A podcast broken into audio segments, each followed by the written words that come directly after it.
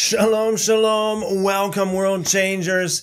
Hope you're all having an awesome, awesome evening or day, wherever you are in the world.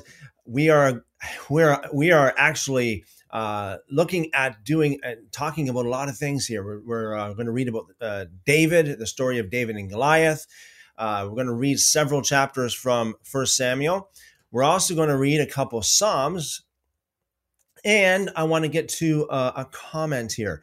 So, yes, it's going to be a night, another night packed full of reading the scriptures and fellowship, question and answers. And by the way, you guys have any specific questions for me, I will get to as many as I can, but just in case there are a lot that that's in the live, live chat, um, if you just put at Christopher um, at the at the very beginning of your uh, question, uh, I will uh, for sure at least more likely find your comment and answer it then. Okay, guys. So I'm going to be uh, live streaming on uh, Podbean as well, the podcast. So uh, let's see what we got here in the chat. 1 John 2.26 says, Shalom. Shalom, brother. Good to see you. Psalm 94 says, Shalom. Shalom. Welcome, welcome. Blessings. Byron says, Shalom. Shalom, Byron. Good to see you. Welcome. Blessings multiplied. Vinny says, Shalom, everyone. Shalom, Vinny. Mike says, Greetings from the thriving metropolis of Omaha, Nebraska. Shaloms. Yes, shalom to you as well. Welcome. Blessings, blessings. Mark says, Shalom. Trish says, Shalom. And yeah, okay, so we got some questions here. Um, Vinny, Actually, you know what? Before I get to those questions in the live chat, I promised Mike that I would uh, speak to his comment that he uh, that he put on one of my videos. Um, it was yesterday. I think it was yesterday. So I'll take it. Uh, I'll take it first come first served here. So let's do that first. I'm going to let's talk about what Mike says here.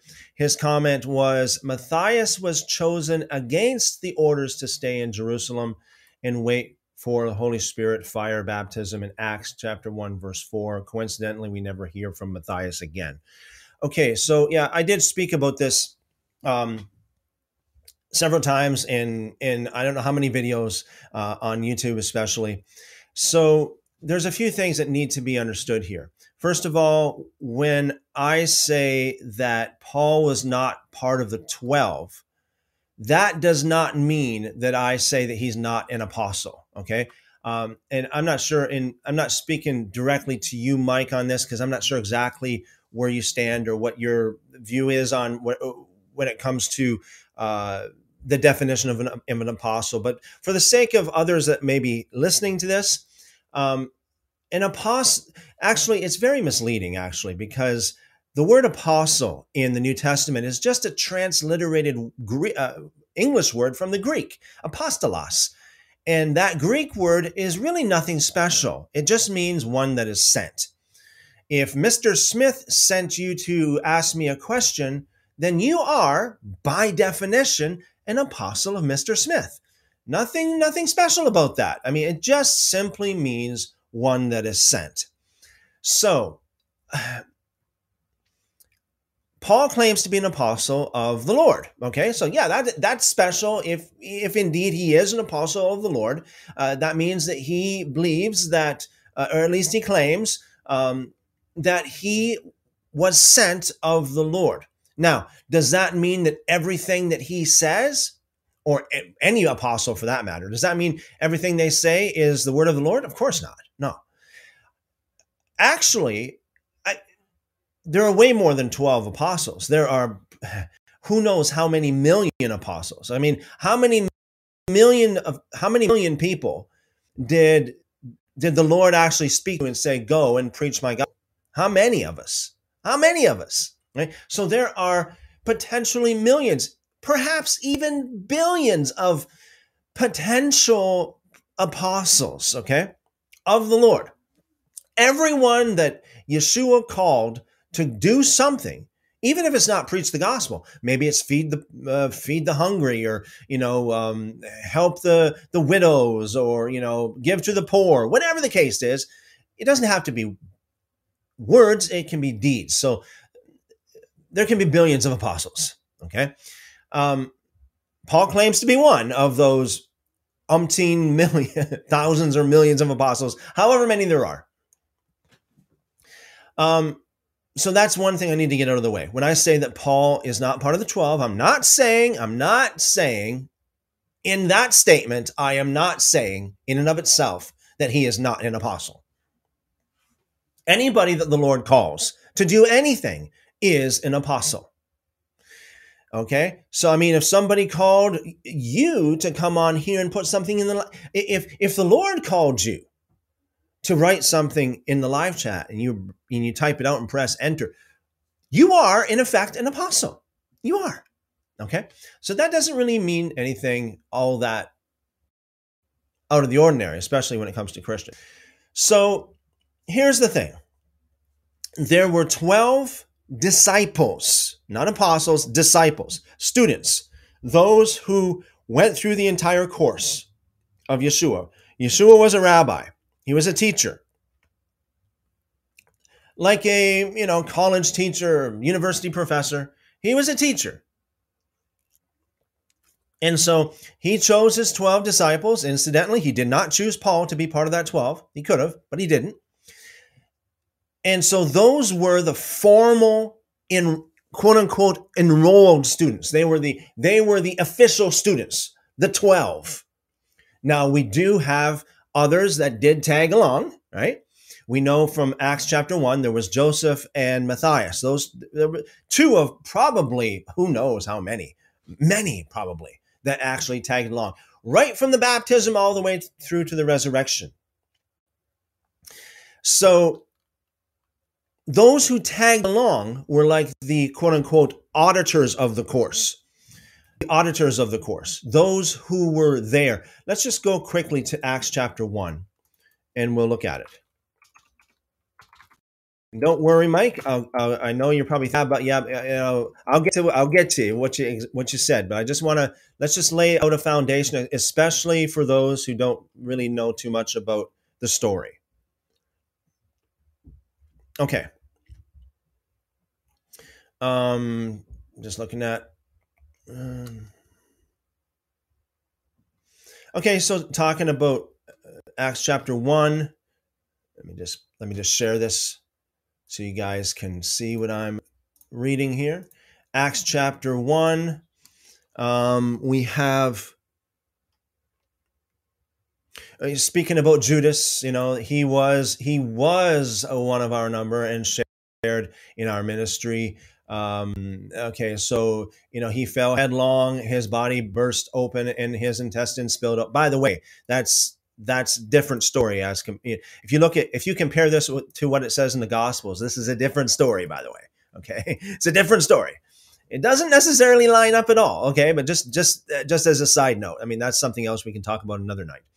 Um, everyone in Jerusalem heard about it. Okay, so yeah, so so then for Peter said it is written in the book of Psalms, may his place be deserted and let, let there be no one to dwell in it.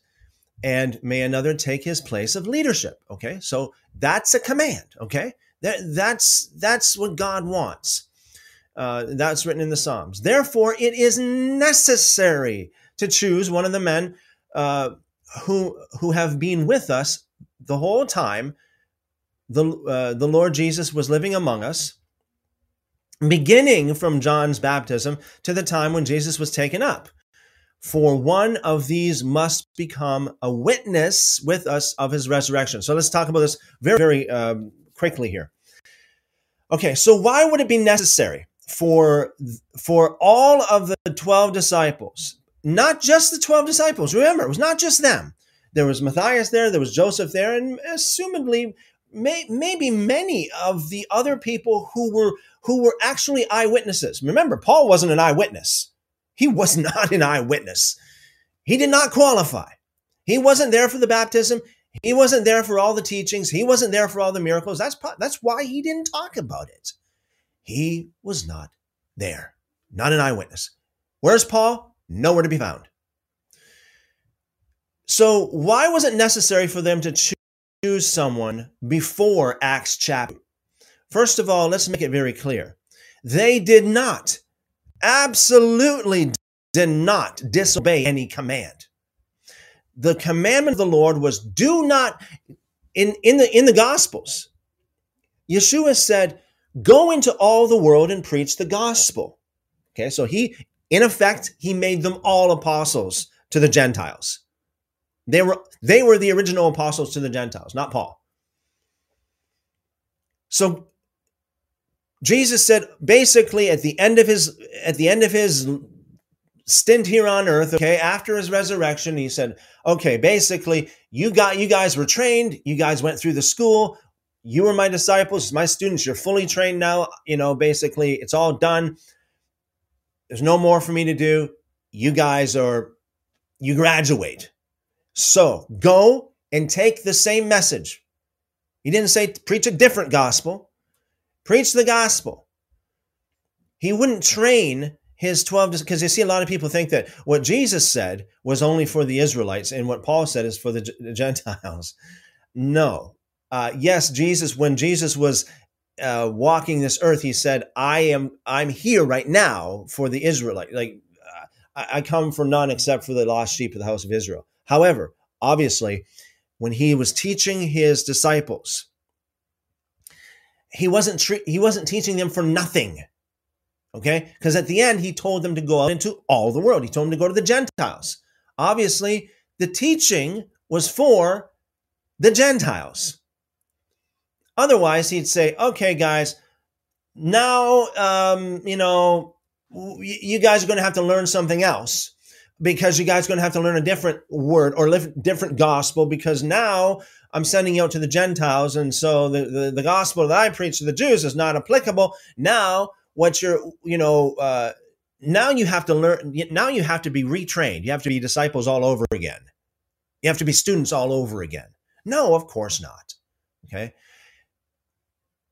Obviously, the evidence is we have evidence it, the circumstances dictate to us that he trained his disciples. At the end of it, he says, Go and preach the gospel to all the Gentiles. Of course, take everything you learned. I was your rabbi, you were my student. Take everything you learned and now go out into the world, all the world, and preach it. But wait first. Before you go, go out and preach it, wait until Joel chapter 2 happens. Wait until the promise of the Father comes. He said nothing about, oh, don't replace Judas. He did not give that command at all. So he, they did not disobey that command. Actually, in Acts chapter 1, it shows that they understood that there must be somebody who is officially and formally assigned Judas' place before Joel chapter 2 happens. Because there must be somebody officiated into that position to get ready for that for that specific outpouring. They understood that Yeshua was serious. Don't go to, to the Gentiles. Don't go preach the gospel to all the world until you get the anointing for all the world, until you get that, until you experience until the spirit that is destined to be poured out upon all flesh, Gentile flesh, is upon you. So then you can take that spirit and go into the Gentile world.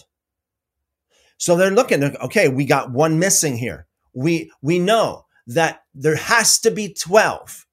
Yeshua specifically chose 12. And Yeshua specifically said in the Gospels, one disciple for each tribe. He said, The 12 of you will sit upon 12 thrones, judging the 12 tribes of Israel. So if there was only 11 that was maybe, I don't know what you call christened in the spirit, however you want to put it, if there was only 11 that was officially, formally in that place when the spirit was poured out, then the then the one then the 12 if there if there ever would be a 12th one that would come around they would not be they would not be anointed for that task. They would have missed it. So they understood that it, that Judas had to have been replaced as quickly as possible. They understood that. And they did it in exactly the right way. They said, We need somebody who really has experience. Right? So they're like, We need somebody. It, it is necessary, not optional. Like, well, I think, you know, I think we're going to jump the gun and try to replace Judas here. No, no, no, no, no, no. It is necessary to choose one of the men who have been with us, who have been with us. Okay, there's there's a there's a requirement. The whole time the whole time the Lord Jesus was living among us, beginning from John's baptism to the time when Jesus was taken up from, from us. Why? Why would they want someone that was there, eyewitness? They heard with their very ears, firsthand witness. Because, first of all, not only just because they're a witness, but because they received the training that was necessary for the job. Suppose you are in a private plane. Let's say you're flying, you know, 20,000 feet above. Let's say you're, you're, you're flying 20,000 feet altitude in a, in a small little Cessna. Okay? You're flying. You've got the pilot and you've got two other men there with yourself. One of them, the pilot has been trained. He's been through the, the school. He's been trained. John, his friend, wasn't an wasn't a formal student, like he wasn't enrolled, but he was there for the whole training. He was trained too, but he wasn't just formal, like he just didn't have the uh, certificate on his wall, okay? But he went through the exact same training that the pilot did. They have the exact same experience. It's just that the pilot has the papers and Johnny doesn't. But Peter, well, he wasn't trained at all. He wasn't even there for the school. But he says that, oh, I met the trainer uh, briefly this maybe once or twice, and and the trainer spoke to me a few sentences. Now, let's say, for example, you're up there your life is on the line. The pilot has a massive heart attack and, and dies in, in, in the cockpit. You have a choice. You, you, you either allow Johnny to take his place, the one who has been to the same school as the pilot. He has been through the same training as the pilot, everything. The only difference is the pilot has the papers and, and Johnny doesn't. Or do you want the other guy who says, well, um, I met the trainer maybe once or twice, and the trainer told me a couple things. Uh, which one would you put your your life? Which one of those guys would you put your life into their hands? I think anybody with any kind of common sense would say Johnny, of course, because Johnny was there for the school. He went through the training for pilot, although he does not formally, but he's he was there with the with the pilot even. Whereas the other guy, he wasn't there. And that's the way it was with Matthias versus Paul.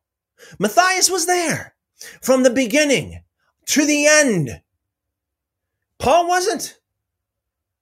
Paul was definitely, absolutely, unequivocally not qualified to even think about replacing Judas. Anybody in their right mind would see that. So it says they nominated two men, Joseph and Barsabas, uh, who's known as Justus and Matthias. Okay, they prayed. They're doing the right job. If if if the Lord commanded them not to replace Judas until after the anointing fell, I don't know why he would. It, it, doesn't make sense. You should have you should have that seat filled for the for the event. Hello, I mean you should have that seat filled for the event. If he didn't, but if Jesus said, "Do not replace Judas until." after after the after the fact. Um, then why would how would how would all of the disciples, all of the disciples were together in this? They were there. They were there waiting for the promise of the Father. Not all not just all the disciples, not just the 11, but also probably Mary, probably Mary Magdalene, probably and of course we have Matthias and Joseph. They were all there. Peter said it's necessary to replace Judas now. They all knew that. That's another point. They all knew that, and not one, not one of who knows how many umpteen scores of, of them were up there in that room. Not one objected to say, oh, you know what? We better wait because the Lord says to wait. No, the Lord said to wait before you go into all the world. He didn't say wait before you replace Judas. Totally different topics here. He said, go into all the world and preach the gospel, but wait first for the promise of the Father. Nothing to do with Judas. Nothing to do with Judas at all. But they were they were confident enough that they were not. I mean, how how could you or I or anybody charge them, accuse them of disobeying God when they themselves were so convinced that it was nothing that they were doing the right thing they even prayed about it if they if any of them thought it was the wrong thing they wouldn't be praying about it they would then then they prayed say lord you know everyone's heart show us which of these two you have chosen they knew that god chose somebody to take over this uh, apostolic ministry which Judas left to, uh, to go where he belongs. Perfect, perfect opportunity for the Lord to reveal to one of the umpteen dozens or scores of, uh, of followers of Jesus that were there. Perfect opportunity for the Lord to reveal to them. Um, no, you guys are doing what, what's wrong. Uh, don't do it right now. No. Don't do it right now. No, the Lord did not. The Lord did not command them not to replace Judas. The Lord did not did not even after the fact. Another point is that the Lord did not rebuke them for doing it ever ever. Other things when the disciples did things the Lord rebuked them for it, but not for this. Why? Because it's the Lord's will. Verse verse 26 then they cast lot and the lot fell to matthias what does that mean? That means the Lord showed them it was Matthias in accordance with the all of the word of God. From Genesis to Malachi, that period of time when they had the Tanakh with them, we read we I mean we read it last night. We can um, we'll be reading we'll be reading many many instances when this is how God operated. This is how God chose people by lot whenever there was in they didn't know for sure whenever some if they were in, in, doubt or they didn't they didn't hear a direct word from god the lord always showed people who he chose by lot. They did everything right. They replaced judas according to psalms. Okay? They prayed about it. Do you think that their prayers uh, they their prayer i would dare say that their prayer power the prayer power of the 12 disciples who lived with jesus walked with jesus touched him heard his voice is a million times more than anybody you or i or anybody alive today they prayed about it the lord did not rebuke them the lord did not stop them the lord never rebuked them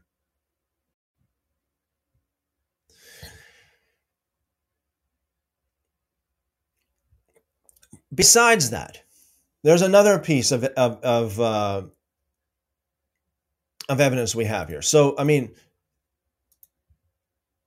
let me just go back to that um, that comment. Uh,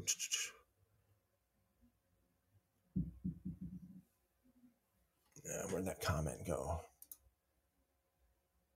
Right here. Okay. So Matthias was chosen against the orders to stay. No, no, the orders to stay was was to stay before you go and preach the gospel. They obeyed those orders, as we see in Acts in the book of Acts. Uh, coincidentally, we never hear from Matthias again. Okay, so have you ever thought that that same argument can be can be made about all that what nine or ten of all of the other disciples most of the other apostles or disciples? You can use the same you can you can say the same well we never hear from thaddeus again. Well we, ne- we never hear from bartholomew again. We never hear from andrew again do we? Hmm. Not only that but out of all of the rest of the disciples matthias was actually uh, brought up by the church leaders just after the fact okay just after the days of the books that the New, uh, the New Testament books were written, we have, for example, and I'll show you, there's the writings of Irenaeus. Okay, Irenaeus, um, he was a second century church father.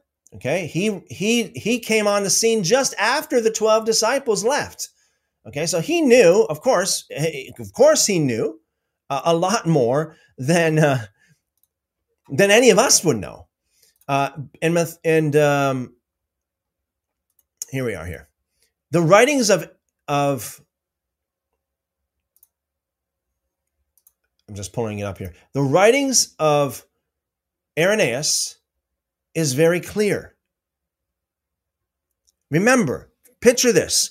He was born about 130 AD. He was born just about the time when the disciples were just the 12 disciples you know, maybe the last one passed away not too long before he was born. Okay, he came in, the came on the scene. He became one of the greatest church fathers of this of the second century. He would know all of the ins and outs. He would know what become of every one of the of the twelve. He was the church leader back then. He would definitely know who his predecessors were. Okay? What did he say about Matthias? He said, but Judas was deprived of his office and cast out while Matthias was ordained in his place. And we've got other early church documents too. I don't want to I don't want to bog you down with it, but do your studies. Read up on it. Read up on church history. Why did you not hear about Matthias again in the book of Acts? Well, a couple reasons. First of all, the book of Acts was written by Luke, and Luke is a homie of Paul. So the whole thing about the book of Acts was to introduce Paul into the situation. Okay, so I mean, it's inherently biased because it was written by Luke. Okay, so you're not going to hear much about Matthias, just just like you. Actually, we hear more about Matthias in the book of Acts than we do about Thaddeus or Bar- Bartholomew, or you know, many of the most of the other twelve. The history of the church teaches us that Matthias teamed up with Andrew and did exactly what the Lord commanded them to do when, when the Lord commanded them to do it, after Acts chapter 2. They went out and they went north of the Holy Land and they went in around the, um, what would be today would be like Turkey and up around into uh, Russia and so on and so forth. You do your studies. So we got many different points. Number one, apostle does not mean disciple. Number two, it was necessary for, for Judas to be replaced before Acts chapter 2, or else that seat would have been empty. It would have been incomplete. It would have been the 11 instead of the 12. They knew that there must be 12, one for each of the 12 tribes of Israel. They knew that. They knew they had to replace Judas ASAP. Number three, it had to be somebody who was with them, who was an eyewitness, who was trained, not some Joe Blow, Polly, who Smalley, doesn't matter who it is. If he wasn't there from the baptism all the way to the resurrection, he was not qualified. Just like nobody in their right mind would allow a so-called Joe Blow to grab the to go into the cockpit of an, of an airplane who was never in pilot school It did, did not go to the school to learn how to, to fly a plane. Well, I met, I, I eh, the trainer met me once. Yeah, okay, whatever. That's what happened to Paul. The quote unquote trainer met him once. Yeah, how many millions of other people did the trainer met, meet? Paul is who he is. At best, I always say, at best, he was just another brother who tried to do the best that he could do given the circumstances that he, he was under. I have a lot of questions of how he operated, but whatever. Whatever. I mean, at best, at worst, Paul was nef- nefarious. So, at worst, he was, you know, it was uh, instead of him um, using his uh, powers to persecute the church one way, he used his powers to come in the back door and destroy the church from within.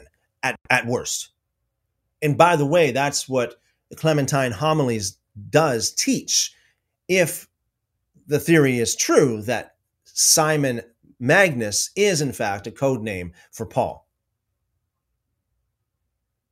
And that if in in you know if that's true, that would explain the apostles, Paul and Barnabas, namely, perhaps even others like maybe others like some of the uh, Paul, Silas or other other uh, roadies that that was with Paul at the time that was spoken of by the Lord to the church in Ephesus in uh, Revelation chapter 2. Now again, don't don't take me wrong, don't get me wrong. I am not saying this is ipso facto this is this is this is actually, you know, uh, beyond a shadow of a doubt what it's, you know, what the case is. I'm not I'm not doing that. I'm just saying, hey, it looks like a possibility. Paul said to Timothy just before he passed away, all in Asia have forsaken have forsaken me. All in Asia have forsaken you, Paul? Why would that be? The center of Asia was Ephesus. That was, that was like the, the capital of Asia at the time. So he was saying the Ephesians, the same people that you said, you're saved not by works, but by faith. That's those those same people. They rejected Paul. In Paul's own words, they rejected him. Why? Why? There are different theories. Some people think that uh, Andrew and Matthias was up in that area, or maybe maybe if one or two other uh, original official of twelve disciples, and they taught the real gospel. And Paul comes around to the Ephesians and says, Hey, you're not saved by works. You don't have to worry about the law anymore. Hey, yeah, you just, you know, it's just by grace through faith. And they're like, uh, no thanks, Paul. The, the Ephesians rejected Paul. Paul said it in his own words. 2 Timothy chapter 1, if you want to look it up. Now, at the end, uh, you know, when all was said and done, in Revelation chapter 2? When Jesus himself was speaking to the ones who rejected Paul? You know what? The Paul worshippers today, the Paulians today would be, oh no, you rejected Paul. How horrible of you, Ephesians, to do that. Oh my, like you don't you know you rejected the apostle of the Lord? Oh no, don't you know that you rejected the only one that, that the Lord sent to you and you're basically rejecting the Lord. You're rejecting this you're rejecting God himself. Christians today would would charge the Ephesians with great sin for rejecting Paul. I've been char- I've, I've been accused of blasphemy just by just for just for questioning Paul. How much the Ephesians who actually rejected him. So when when the Lord had my my question is this to anybody who would who is dead set against what I'm saying. Again, don't get me wrong. I'm not I'm not saying it's a fact. I'm just saying it looks. Um, hey, I mean, it doesn't look good. My question is this: If you're dead set against this, my question to you is this. Actually, two questions. Number one, why did why did Jesus not say anything to the to the Ephesians about rejecting Paul? Why did he not rebuke them, I should say, for rejecting Paul? He actually did say, hey, there were apostles that came to you and you rejected them, and this is what I like because they were false. They were preaching false things. Jesus did say that to the Ephesians. Who would those apostles be? So, number one, why did Jesus not rebuke them for rejecting Paul? Honest question. Why did he not rebuke them in Revelation chapter 2 for rejecting Paul? Number two, who were the apostles? Who else could, the, could it be? I mean, honest questions. Who else could it be in New Testament times who are apostles, or at least claim to be apostles? Who else? It had to have been significant enough like these names these individuals these people had to have had a significant enough of, a, of an impact and an influence for jesus himself to actually address it. In, in revelation chapter 2 it couldn't have been just your everyday or average joe blow. It had to have been someone uh, of, of stature. It had to have been someone that had some clout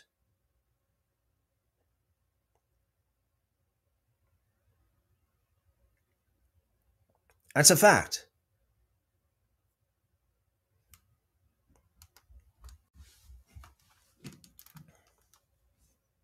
So why didn't he rebuke them? And why, or who would it be? Who would it be?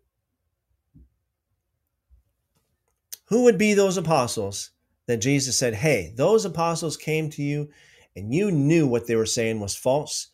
You rejected them. Awesome. Just questions, questions, questions, questions. Yeah, we don't hear from Matthias again in, in the in the book of Acts, or in, of course Paul wouldn't say much about it.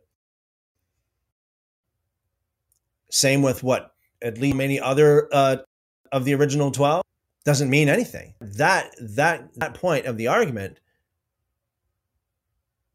it doesn't logically mean anything because all the rest of them were not mentioned either, except who? Peter and James. That's it. Peter and James. That's it. Out of all 12, Peter and James were the only two of the 12 that was mentioned. Um, let me think now. Uh, I didn't, before you guys quote me on that, let me just give me a second here.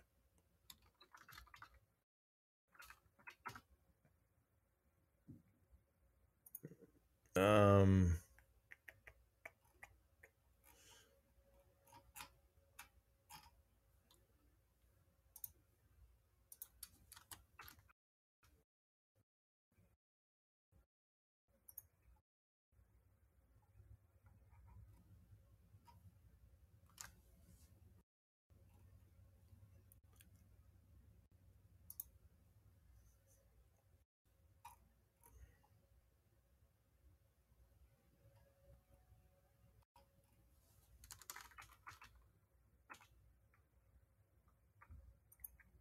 Yeah. Yeah, I just want to make sure.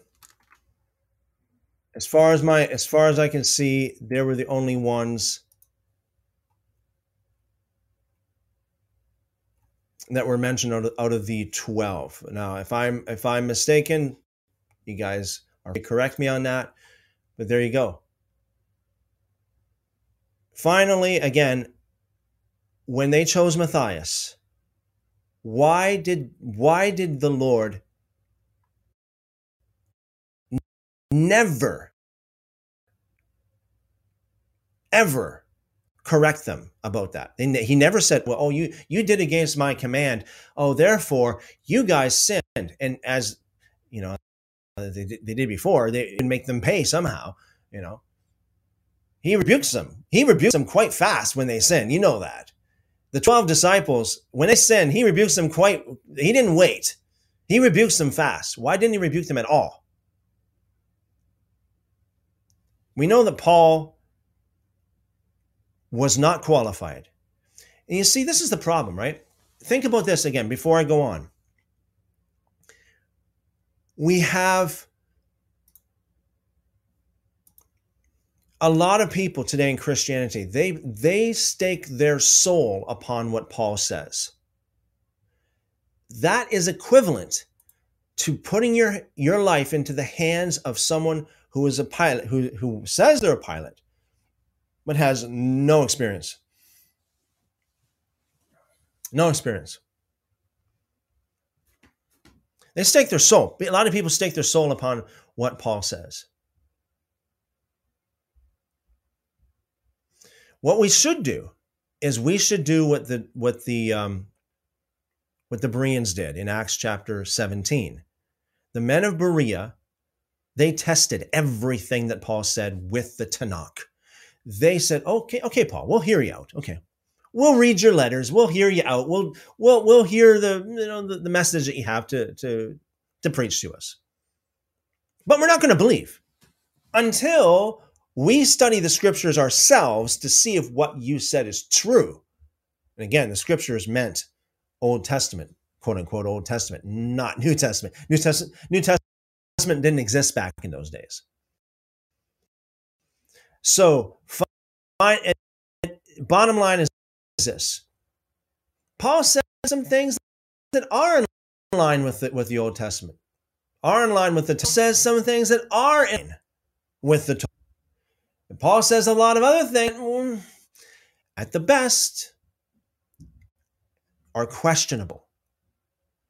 So I would challenge you every single concept that he writes down, that brother, again, he has he does not have the authority of the 12. He does not have the authority of, of the original 12 at all. He wasn't there. He didn't get the training. He doesn't have he doesn't have the experience. Sure, he claimed that, well, the Lord appeared to me once. Well, how, millions of people claim that. Yeah, the Lord appeared to me. Oh, yeah, and he spoke to me one other time about the thorn in the flesh. And, but that's what else? Uh, there might be one other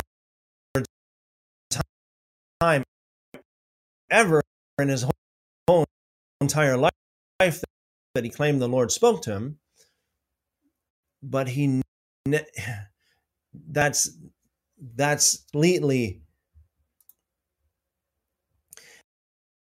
that's completely hold on I'm getting um uh error messages here. Okay. Error messages about connection issue about that. whatever, whatever you look, however you you look at apply that to everyone else. I look at Paul. I the way I look at Paul is this. He the thing that Paul has for him. Let me. I have to. I have to say this correctly. The only thing that Paul has over us First, another, another thing, one other thing.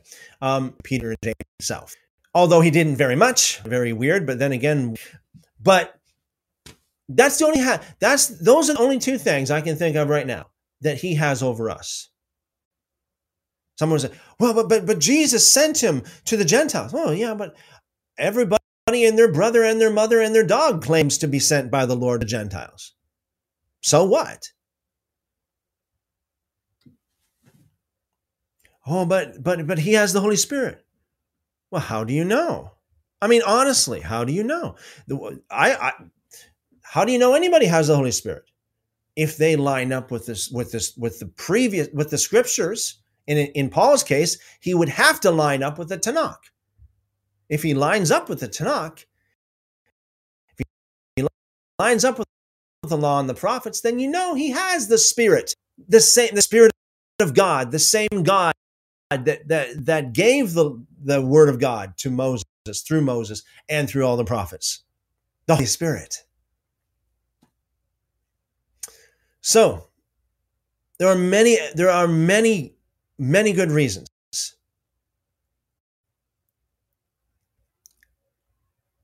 to believe that Matthias was the right one to be chosen. I mean, it's, it's right there. I mean, it's right there.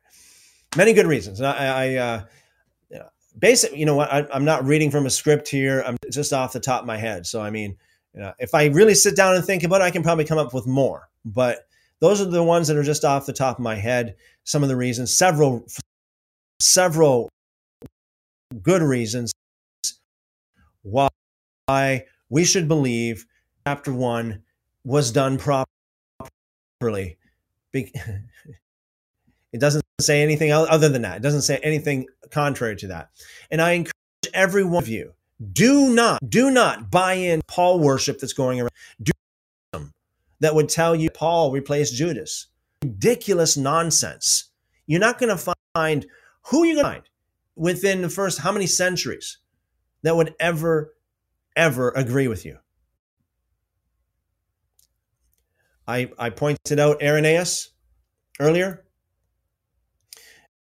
Uh, if there's anybody that would know uh, somebody who's close to the time of the of, of the of the original 12 that would be him and he said very clearly Judas was deprived of his office and cast out while Matthias was ordained in his place. Yes, of course he was. That's what the Bible says. Of course. And of course, Paul was not qualified. If he was chosen in, instead of Matthias, I would have a big problem with that. I'd say, man, you guys are. I don't know other and any any other words. I, I, you know, if the apostles chose Paul over Matthias, I don't know any other word to, to use other than just plain stupid. You'd be stupid to to to to, uh, to use Paul instead of Matthias. Matthias was there. He was an eyewitness. He was tra- he was he he saw and he heard all of the teachings and all of the training that the rest of the 12 did. He was an auditor of the course. Paul was too busy doing what? And where was he anyway? In the Holy Land or was he in Tarsus, in the Greco Roman city? Again, don't get me wrong. I have never said, people say, oh, you reject Paul. Oh, you, you, you know, I have never, ever, ever said, throw out uh, Paul's letters. In fact, I think every live stream I've done, and I've done how many hundred of them, every video that I've done, almost every one, I quote Paul. I refer to Paul's letters. But I if I quote Paul, to back up anything I say, it's because what Paul said actually is in tune with the Torah, is in tune with the Tanakh. Otherwise, I wouldn't, you know, I wouldn't quote him. People say, "Well, how dare you? That's the word of God. That's the word of God." Says who? It was Paul's personal letters. He sits down with a quill in his little prison cell, and he writes letters excuse me, he writes letters to his to the people that he met, you know, in previous in his uh, missionary journeys. He never he never thought it would get to where it is today. Never thought it. And he himself said that what he wrote, at least in one at least in one part, he says it's not it's not uh, the Lord, it's me. Uh, I'm the one that's uh, saying this, not the Lord. You know, First Corinthians chapter 7 verse 12. Very very clear. Vinny. Vinny says, "What are your thoughts on Purim? Do you acknowledge it or celebrate it? I know it's not a command." Yeah, okay, very good question. Um, yes, Purim, Purim or Purim, however you want to pronounce it, is not a command. Um, I look at it. I look at Purim, Purim as very similar uh, to like Hanukkah. Yes, it's not a command. It's it's you are celebrating something that happened that God did in the past. I don't think there's anything wrong with it, uh, doing something like that.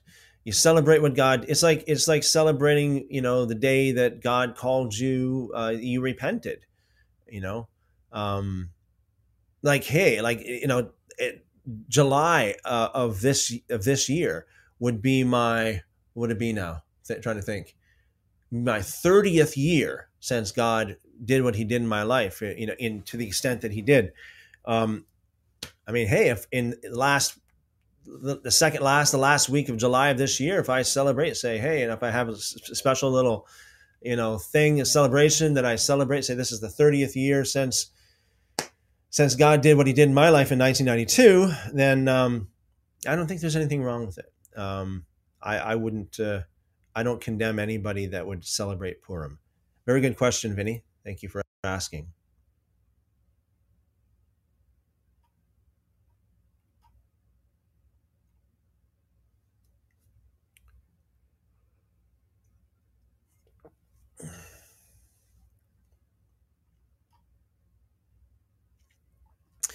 One John and one John says to Vinny, I don't celebrate anything that's not commanded, including Hanukkah. God says in many places, do not add to or subtract from my commandments. Um, it depends on how you look at it, right? I mean, some people might, there might be somebody when it comes to Hanukkah or Purim that actually puts the fabricates a commandment and says thou shalt celebrate and kind of puts that up with the feasts of the lord doing that and like really kind of that would be adding that would be adding to the word of god to the commandments. Um but i mean the way i'm thinking like the way i'm looking at it the way i'm talking about it it's not it's not really adding to the commandments at all. You're not you're not you're not looking at it like as if it's the word of god. You're not looking at it you're not putting it on the same level as the torah at all. So that therefore you're not like adding to the torah at all. But you are acknowledging what God did and you're and um, you know you're, you're celebrating what God did. That's that's how I look at it.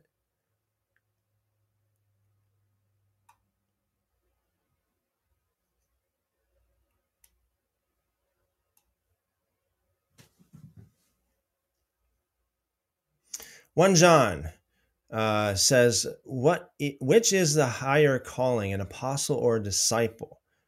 There were many disciples, but the 12 apostles were a select group and that's what why I have a problem saying Paul was an apostle. Yeah, I mean, if you have a problem saying Paul is an apostle, and I'm pretty sure um, probably Christine would say that as well. Like, I have no problem with that. I have no problem with you having a with a problem with uh, uh, saying that Paul is an apostle. Um, yeah, I have no problem with that. Um, to me, to me, it doesn't really matter. I mean, it doesn't really matter. Uh, as I always say, we we we don't need Paul. You don't need Paul at all. Um, Paul's not our savior. He's not a prophet. He's not. He's not the Messiah. He's not God. And, and again, the, the reason why people are so Paul worshipers, like these Paul fanboys anymore, the reason why there's so many Paul fanboys and Paul worshipers is because he's in the Bible, and that's really, I, you know, that's that's one thing I left out. That's that's really the only thing that Paul's got going for him. He's actually in the Bible. But uh, again, the Bible is a man made thing and not God. Again, not the contents of the Bible per se, but the construction, the the compilation of it. Uh, the canon is what I mean. Uh, so to answer your question, higher calling, apostle or disciple? I, I would say disciple, because uh, an apostle it can be very very shallow, right? Like if if if the Lord or anybody like uh, let's just say in in the context of of, of the lord of god himself so if god said um 1 john uh the neighbor across your uh, across from you is is an old lady you know go and and uh you know um cut her grass for her you're an apostle if if god spoke that to you you're an apostle and that's awesome and he, and you'll get a reward for that if you do that, right? You get a reward for that. Um, but a disciple is much deeper because a disciple is when you are you are really trained. Uh, a student, disciple is a fancy word for student. So yeah, a student would have more authority than a, than um, than an apostle would. An apostle just being someone who's just sent to do, an apostle can be pretty. Um, again, I don't want to use. I don't want to an apostle can be very uneducated. They can be very, very uh, ill-informed about their, their. An apostle is just someone who's sent to do something, but a disciple is something who's is, is someone who's actually educated. Very good question, one John.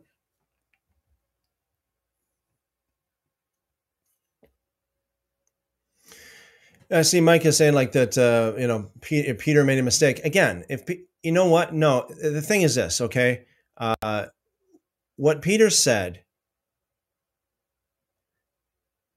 it's pretty clear that everybody agreed with him. There was nobody in Acts chapter 1 that that opposed, that objected to that. Again, all of the, the 11 were there, all the 11 disciples, at least one of them would have known, would have known. Um, none of them objected to it, including all the others that were there too. Again, uh, you know, assumingly it would have been probably 120 of the disciples, the same crowd that was in Acts chapter 2. And none of them, absolutely none of them said, No, Peter, no, listen, Peter, you better, no. it says they prayed. They it means they all. So in other words, it wasn't just Peter. It was all of them. It was all of them. They all. So if it was a mistake, then all 120 of them, at least the 11 plus all the rest of them that were there, would have been at fault because nobody, uh, nobody corrected Peter. Nobody stopped him. Nobody objected to it. Nothing. Okay, so they were all uh, part of the uh, part of the deal. And again, anybody, you know, common sense would say they did the right thing. They did the right thing. Judas, Judas, the, the, the seat, so to speak, had to be filled before the promise of the Father uh, would, would, would come down. Uh, in fact, I'm not sure how, how long they waited before. Uh, maybe they maybe they repl- replaced Judas like the very next day, or maybe within hours of, of Judas's death. They should have. I mean, the, the Judas should be replaced immediately. Should not be uh, wait. Should not wait one day, two days, a week four weeks, 40 days, 50 days. Never. Um, you need that seat filled. Yeshua chose 12 for a reason. And again, the Lord did not rebuke them, the Lord did not correct them, and the early church fathers acknowledged that it was, in fact, God's will and it was God's plan and that Matthias was legit. It's only these Paul worshiping Paulian Pauli fanboys today, these polytheists, that have a problem with it. So don't buy into it. Do not buy into that. It's not. It's not. Uh, you know, it, it's not good. Don't blow. Don't uh, buy into that.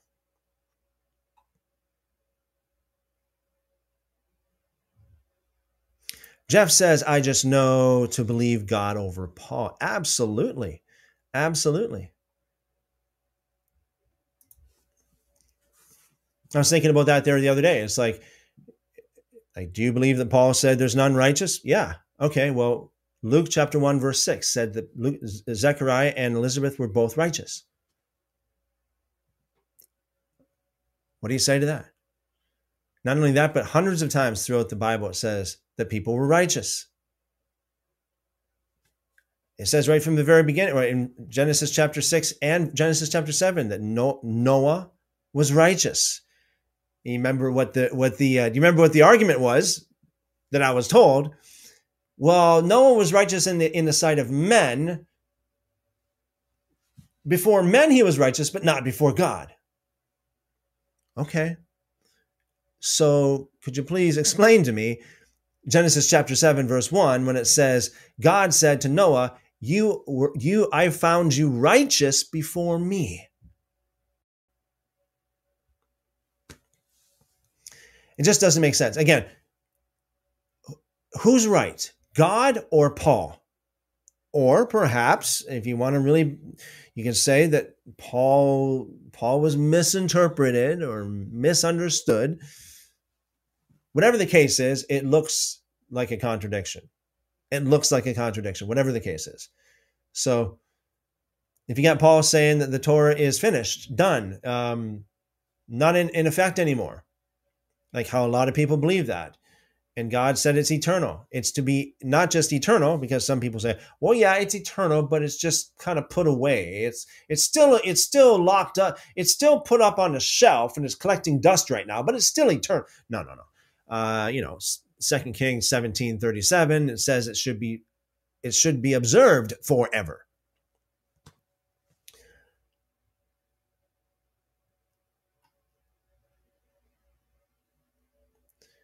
And this is the thing too, right?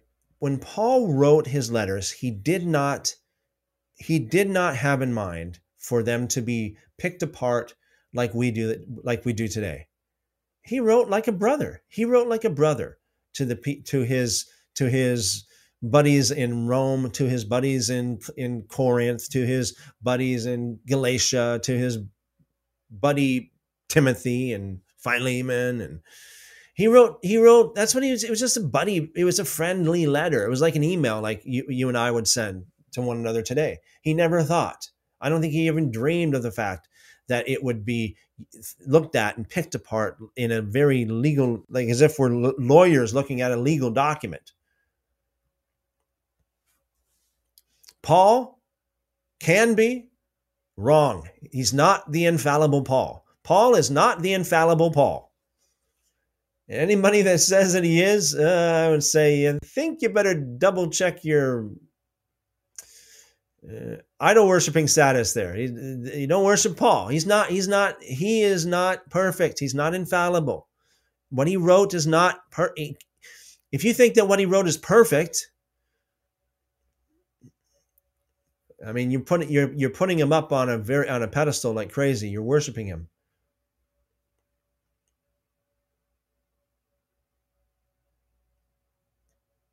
Mike says, the Christians love Paul for the same reason you hate him. I, see you're putting words in my mouth. I've never said I hate Paul. I said I want to look at him exactly for what he is, for who he is. I said for you know, and this is why I take a position where I'm not really telling you exactly. I'm not making a, a statement of fact. I'm just saying, at best, Paul is just another brother. Does that mean I hate him? No. I mean, I can treat I would I would treat it eh, if I um hey, I got a book here called The Signature of God by Grant Jeffrey, okay? Awesome awesome author, awesome teacher in my opinion. Is he perfect? No. Do I hate him? No. Actually, I, I respect this guy. Is he perfect? No. At best, he's another brother. Same with Paul. Okay? So again, you're you're you're misunderstanding me here.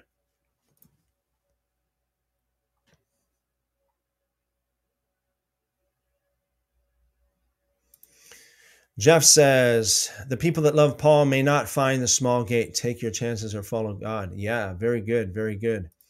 You know, and again, I'm putting Paul in, you know, what I just said there, I, I, put Paul in a more favorable light. But then again, I'm just saying, you look at the facts, we need to be open. See, a lot of people, a lot of people, especially Christians, I find, they lock their minds into one specific little thing and they can't see anything more than outside of their own. It's like they're just, they're just, they, they, they can only see inside their little box and they can't open their eyes and see the rest of the picture. So, like, hey, if if Jesus, if this guy was rejected by New York City, by the churches of New York City, and Jesus appeared to the churches in New York City and say, "Hey, I see that you you uh, you rejected someone who claimed to be one of my one of my one of my people. Good for you." Now, what would I say to that? I would say, well. I would say exactly what I would say about Paul. It's like,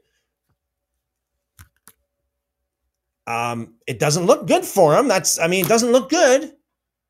Does that mean I, you know, I'm not making a, a statement of fact. I'm just saying it doesn't look good for Paul. It doesn't look good.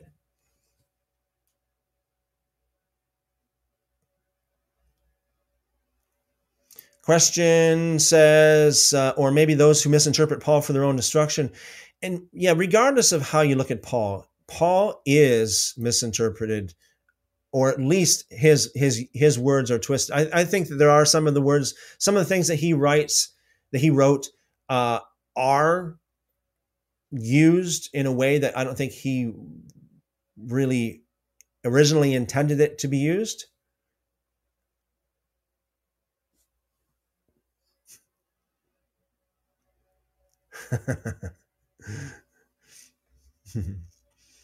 yeah. And Jeff makes a point. Uh, let's believe the guy that says we can all sin sounds like exactly what God wants. Do you hear yourself? um, if anything you know from the scriptures, you open up the book of Genesis and read just the first few chapters if, if there's anything about the devil that you know a person should should see is that the devil is always trying to get someone to disobey God's commands. Right from the very beginning. And he's still doing that today.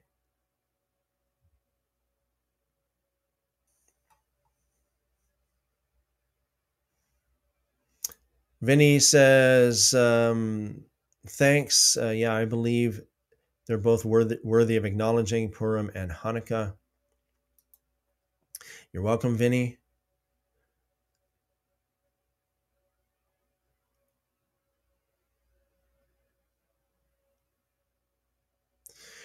Let me before I get into the uh, reading tonight. I mean, I'm I'm you know I'm not reading all of your comments here in the live chat. I just can't do that right now. But this is this is one here that kind of stood out. Paul was the person, the prosecuting attorney under Judge Gamliel. Um, okay, so this is a thing too. Okay, let me just say this: there are Jewish people today who know a lot more than Christians know, and probably probably know a lot more than I know or you you know about uh, the his, the history of uh, how Judaism views things and the Gamaliel or Gamliel, um, this kind of thing. You know, a few months ago we had uh, uh, Tovia Singer on here, and uh, you know he said he said that he was a descendant of Gamliel. He was he is actually a direct descendant of of Gamaliel. He said. Um, now I don't I, I I know that there are some Jews, and if you just look at it like this, you think about it for a minute. Again, this is another one of these things. If you're humble enough, if you're open enough, if you have enough capacity to to to think a little bit about this, you'll see what I'm getting at. When they were about to persecute, um, uh, you know what? Let me just quick. I'll quickly pull it up. Okay, let me just quickly pull it up.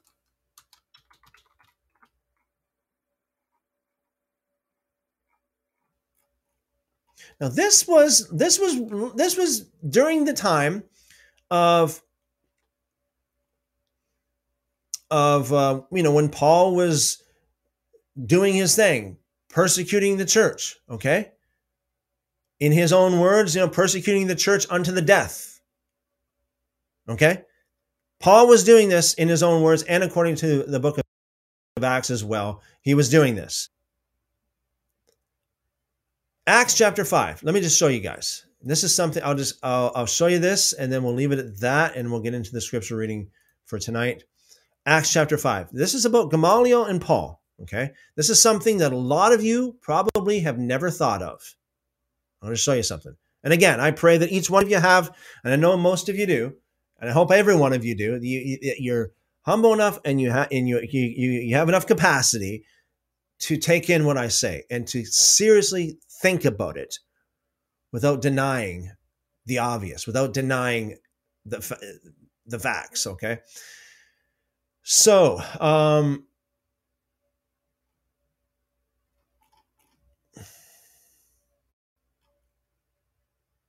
so the apostles were were in Acts chapter five. They were brought before the Sanhedrin. Okay, uh, they didn't like what, what they were saying, and so they wanted to charge them with, uh, you know, with with something. They didn't like them at all. They they so they brought them before the Sanhedrin to to basically try them. Um, and so the Sanhedrin, for those of you don't know, is a is an extension of Moses. Um, you know, when Moses designated seventy uh, elders to be judges, well, that's basically the roots of the Sanhedrin. So so while they were being tried in the Sanhedrin, which is like a Jewish court, a Pharisee named Gamaliel or Gamliel, a teacher of the law who was honored by all the people, stood up in the Sanhedrin and ordered that, that the men be put outside for a little while. Okay, so put put the uh, put the disciples outside, put put the believers in Yeshua outside for a little while. Then he addressed the Sanhedrin. Men of Israel, consider carefully what you intend to do to these men. Some some time ago, uh, Theudas appeared claiming to be somebody, and about 400 men rallied. He was killed, all his followers were dispersed, and, and it all came to nothing. After him, Judas the Galilean appeared in the days of the census and led a band of people in revolt. He too was killed, and all of his, all his followers were scattered.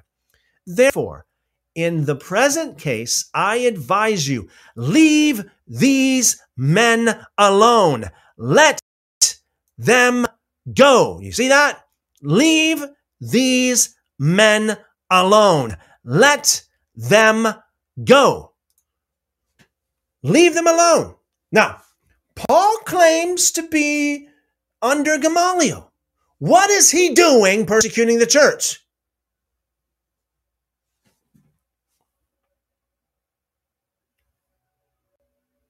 Gamaliel said, Don't do not persecute these people. Leave them be. Let them alone. Leave them alone.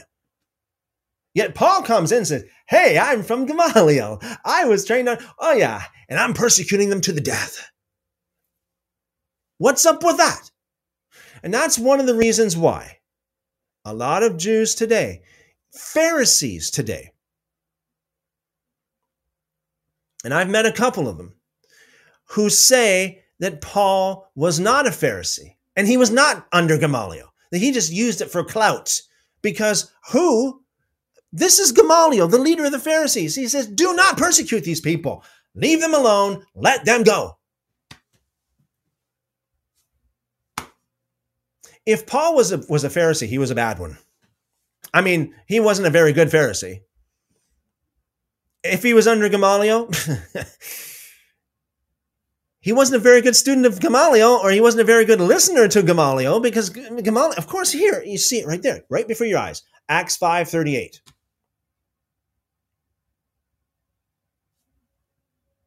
And I know there are some people that listen to this that they does not compute z- z- z- short circuits the brain. Okay, and I understand some people just don't have the capacity to, to to take what I'm trying to what I'm saying right now. But what I'm saying should cause you to say, "Oh yeah, look at what's something's wrong here. What's up with this?" Was it Luke that messed up here in, in, in his in his reporting, or was it Paul? Is it Paul again? I want to point your finger to Peter all the time. I think. Uh,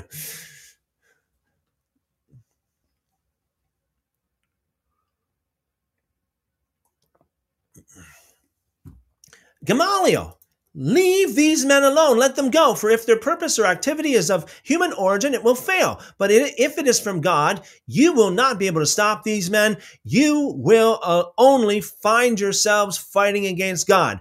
Okay, Paul, you who claim, you who say you're a Pharisee, and you who go by the leader of the Pharisees, Gamaliel, the grandson of Hillel, you proudly proclaim, I was, I was, I was trained under Gamaliel. I'm a student of Gamaliel. Is that just words or is that indeed? Something's something doesn't add up here. Something's missing here or something's twist. Something's something something's up. That's all I'm saying. What's wrong with this picture?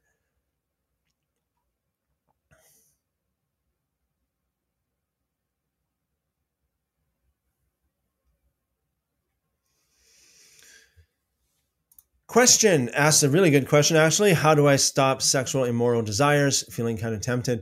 Y- you think of the long haul. You think of the long haul. Um, you think, what? Where is this going to lead me in another 50 years? Where is this going to lead me in another 100 years? Is it vain? Excuse me and you resist. You resist. I'm not sure if you're married or not, um, but you know if you're not married, that's a different situation. It depends on what what circumstances you're under, but nevertheless, I mean, just to resist, uh, to put it down and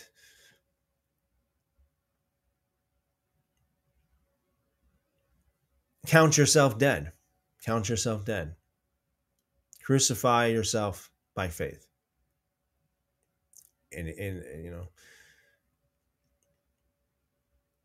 I am crucified with Christ. Crucify yourself by faith. And another thing too is, you know, is what you're doing here is uh, you're being open, and that's really really good. And, and it's it's really important to, to be open and um, and humble about it and ask and ask uh, for help like that. It, that's that's a really good thing to do. Um, but yes, just as it says, God's bestie. Oh, I just missed you. Could you do that again, God's bestie? Sorry, God's bestie, I just missed you there. Yes, hello, God's bestie. Sorry, guys. There's this uh, person by the name of God's bestie just tried to contact me here. Um, yeah. Resist. Resist as it says in the scriptures, as um, I believe it's First Peter, it says, um, you know, resist the devil and he will flee from you. The Tower Time says, Shalom, y'all. Shalom, the Tower Time. By the way, brother, um, you know, you mentioned there the, uh, the last uh, last night about contacting Jackson. I did contact Jackson actually, and he will be on Friday evening, this Friday evening, Lord willing, he will be with us Friday evening at Tower Time. Yes, we're going to have Mr. Jackson Snyder with us this Friday evening. I think you guys are going to have a great time with Mr. Snyder. Um, he's kind of the opposite of uh, well, he's he's on the he's on the other end of the spectrum compared to what we what we saw there uh, the other day. Um, so yeah, I'm looking forward to that. It's going to be, he's going to be talking about the Apostle Paul. And I guarantee you guys, I guarantee you, most of you guys will be, you'll hear things about the Apostle Paul you've never heard before. You've never heard before. Um, definitely. Things that I've never ever mentioned. Okay. And the, uh, the Tower Time, you know exactly what I'm talking about. I'm sure you do. So, yeah, Lord willing, we'll have uh, Mr. Snyder on with us Friday evening.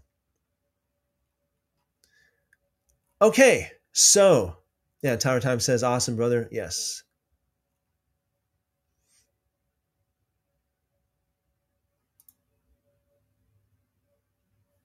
Okay. Now, again, just before I get into the scriptures, um, if you have any specific question you want to direct specifically to me, because I know you guys you can chat with your amongst yourselves in the live chat, but you want you want to you know direct it specifically to me, just put at Christopher in the live chat. God's bestie on Podbean. Are you still there?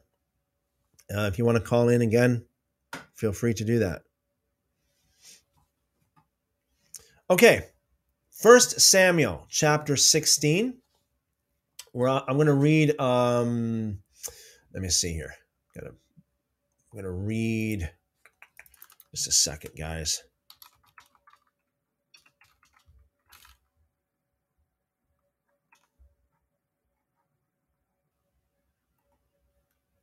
I'm going to read um, a few from a few chapters of Samuel, and then I'm going to read the Psalms.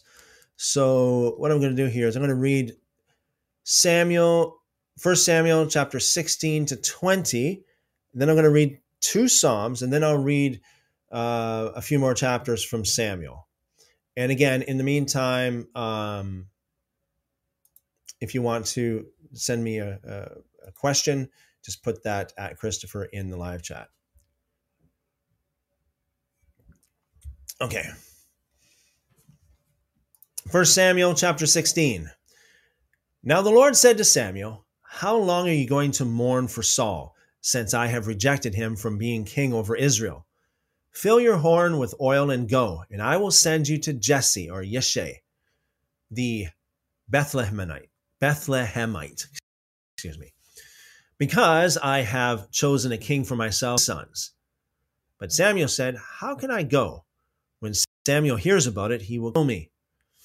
Well, I tell you, that's a that's some wicked uh, that's some wicked king, isn't it? I mean, you got like the prophet, the prophet, uh, whose uh, life is in danger because of this uh, king. Think about this, and this is the prophet that that anointed him as king in the first place. But the Lord said, Take a heifer with you and say, I have come to sacrifice to the Lord. And you shall invite Yeshai to the sacrifice, and I will let you know what you shall do. And you shall anoint for me the one whom I designate to you. So Samuel did what the Lord told him, and he came to Bethlehem. Then the elders of the city came trembling to meet him and said, Do you come in peace? And he said, In peace, I have come to sacrifice to the Lord. Consecrate yourselves and come with me to the sacrifice. He also consecrated Yeshai and his sons and invited them to the sacrifice. When they entered, he looked at Eliab and thought, Surely the Lord's anointed is standing before him. But the Lord said to Samuel, Do not look at his appearance, or at his height, or at the height of his stature, because I have rejected him. For God does not see as, as man sees, since man looks at the outward appearance, but God looks at the heart. Then Yeshai called Abinadab and had him pass before Samuel. But he said, The Lord has not chosen this one either. Next, Yeshai had Shammah pass by. And the Lord said, Eh, excuse me, and he said, The Lord has not chosen this one either. So Yeshai had seven of his sons pass before Samuel, but Samuel said to Yeshai, The Lord has not chosen these. Then Samuel said to Yeshai, All these are are excuse me, are these all the boys? And he said, The youngest is still left, but behold, he is tending the sheep. So Samuel said to Yeshai, Send word and bring him, for we will not take places at the table until he comes here. Quick little interjection here. It's worth noting. I'm not going to get into the whole thing because it is a it is a lengthy teaching, but just to kind of mm, whet your appetite on this, um, you know, in Psalm 139, David wrote like you know, um, uh, behold, I was shaped, I was born in iniquity, I was born in sin, shapen in iniquity, this kind of thing, right? Born in sin. Uh, there's there's a huge story behind that. Okay, in in uh, in the Jewish world, there's a huge story behind that, and the story goes that, to make a long story short, that David did believe, and his brothers believed that he was an illegitimate child, that he was um, that his mother was you know was not what what she you know she wasn't really the the best of uh, of the girls put it that way. Um, and so the brothers all the brothers uh, of david would mistreat him because of that. And he looked different. You know he was a redhead you know as tradition says. He's he was a redhead and um and even the brothers thought that he was from he was a child of uh, uh, from from some other parent. So um, that's why he said what he said. Now there is a whole story behind that. And again i'm not going to get into that all that detail but um, i think that's worth noting because a few days ago we did mention how um uh, actually wasn't a few days ago it was yesterday actually we are talking about um, uh, the whole thing about original sin. Now, original sin, the the uh, doctrine of original sin began with Saint Augustine, and um, came from Saint Augustine. Pulled in, um, he was like um, he was like a Manichaean, I think we would call it. Uh, Saint Augustine. Let me see. Yeah, Manichaean. Uh, so the whole idea of the original sin doctrine came from mainly from St. Augustine. He introduced it. His contemporary, St. John uh, Chrysostom, uh, opposed um, original sin. St. John Chrysostom was more along the lines of he was like more of the leader of the Orthodox Church, whereas St. Augustine was more of the Roman Catholic Church. And so St. Augustine is the one that really crafted out this original sin doctrine, uh, whereas Chrysostom thought it was ridiculous, and I do too. I think it's ridiculous. But that's one of the that's one of the ma- main verses that they base it on, apart from again Paul, um, what Paul teaches in in one of his letters.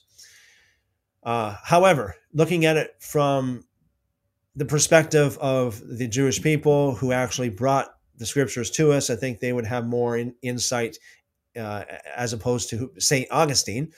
Um, they do not look at that as original sin at all, at all. It's nothing has nothing to do with that. So again, that's another whole. That teaching is another whole topic all by itself. But just so you guys know that that is um, don't let anybody deceive you by using that you know i was born in sin or conceived in sin kind of thing that david wrote as a uh, as a foundation for original sin because it just doesn't work it doesn't it's it doesn't mean that at all okay back to the scriptures uh, by the way too i do have on my website a teaching on that um, the whole teaching on the original the um, not original sin but let me see here I'll, I'll quick, quickly pull it up for you guys um, uh, let me see now. Uh, original sin conceived in sin. This would be the one here, I believe it is. Yeah. Sorry, I said it was. I, I said it was one thirty nine. It was. It was Psalm fifty one five there. Um, so yeah, so in this article on my blog at christopherenoch.org, that would take into a lot more detail into what I'm getting at. Okay, uh, citing all these scriptures and pulling up all the different references and sources uh, that um, uh, that I'm talking about. Okay, so that's again, that's for another. That's for another. Um, that's for another time. Continuing with First Samuel chapter 16, verse 12. So he sent word and brought him in. Again, the idea was that David was kind of like the outcast because of that, because of his because of the conception that his brothers had of him. Now he was reddish and eh, with beautiful eyes and a handsome appearance. Again, he was he didn't so this is the reason why. He's like he didn't look like the he didn't look like his brothers. What's up for that? He didn't look like his brothers. He looked like he looked totally different. And the Lord said, Arise, anoint him, for this is he. So Samuel took the horn of oil and anointed him in the midst of his brothers. And the Spirit of the Lord rushed upon David from that day forward. And Samuel set out and went to Ramah. Now the Spirit of the Lord left Saul, and an evil spirit from the Lord terrified him. Now, I, I was always very, very intrigued with this particular phrase evil spirit from the Lord. Evil spirit from the Lord terrified him. Why would that be? And again, we have the concept of if you if you transgress the law of God, the instructions of God, the Torah, you give way for evil spirits. God being a just God could actually do what he did here to Saul. He could actually send an evil spirit to you. Like he, he sent the devil to Job. I know that most Christians cringe when you read that, or they try to put on their blinders when they read that and try to say, yeah, but, yeah, but, yeah, but, but that's what it says. That's what it says. And why would that, why would the Lord do that? Again, because he is a just, he is a just God. You do something that would give the enemy legal ground in your life. God, is a just God, has to sign over that legal ground to that evil spirit uh, accordingly. We know at this point, by this time, Saul was definitely not doing, uh, not Torah compliant at all, seeing that even Samuel was afraid for his life because of Saul definitely not a, a good man in any you know stretch of that any stretch of that word. Um, so an evil spirit from the Lord terrified him. Saul's servants then said to him, Behold, now an evil spirit from God is terrifying you. Uh, sometimes I gotta kind of chuckle when I read this kind of stuff. because It's like, you actually speak to the king like this? Like, look, man, look, king, evil spirit from God is terrifying you. That's a pretty, uh, it's a pretty bold statement to say to the king. May our Lord now command your servants who are before you Have them search for a man who is a skillful, skillful musician on the harp, and it shall come about whenever the evil spirit from God is upon you, that he shall play the harp with his hand, and you will become well. So, in other words, he didn't feel very good. This evil spirit terrifying him. Again, checking in the original Hebrew, a little bit more than just terrifying. It's more like tormenting. Um, he didn't feel very well. But music, just as music can be an uh, conduit for evil spirits, it can also be a, con- a conduit for uh, to drive them away as well, as we as we see right here. So Saul said to his servants, Now select for me a man who can play well, and bring him to me. Then one of the young men responded and said, Behold, I have seen a, son of Jesse, the Bethlehemite, who is a skillful musician, a valiant, mighty man, a warrior, skillful in speech, and a handsome man. And the Lord is with him. So Saul sent messengers to, to Yeshai eh, to say, Send me your son David. Uh, really, in the original, I'll call him David, but as everybody else would know him as David. Uh, in the original, it would be Dawid, Dawid, uh, who is who was with the flock. And Jesse took a donkey loaded with bread and a jug of wine, and he took a young goat and sent them to, to Saul, Shaul, by his son David. Then David came to Saul and attended him, and Saul greatly loved him, and he became his armor bearer. So Saul sent word to Yeshai, saying, Let David now be my attendant, for he has found favor in my sight. So it came about whenever the evil spirit from God came upon or came to Saul, David would take the harp and play it with his hand, and Saul would feel relieved and become well, and the evil spirit would leave him.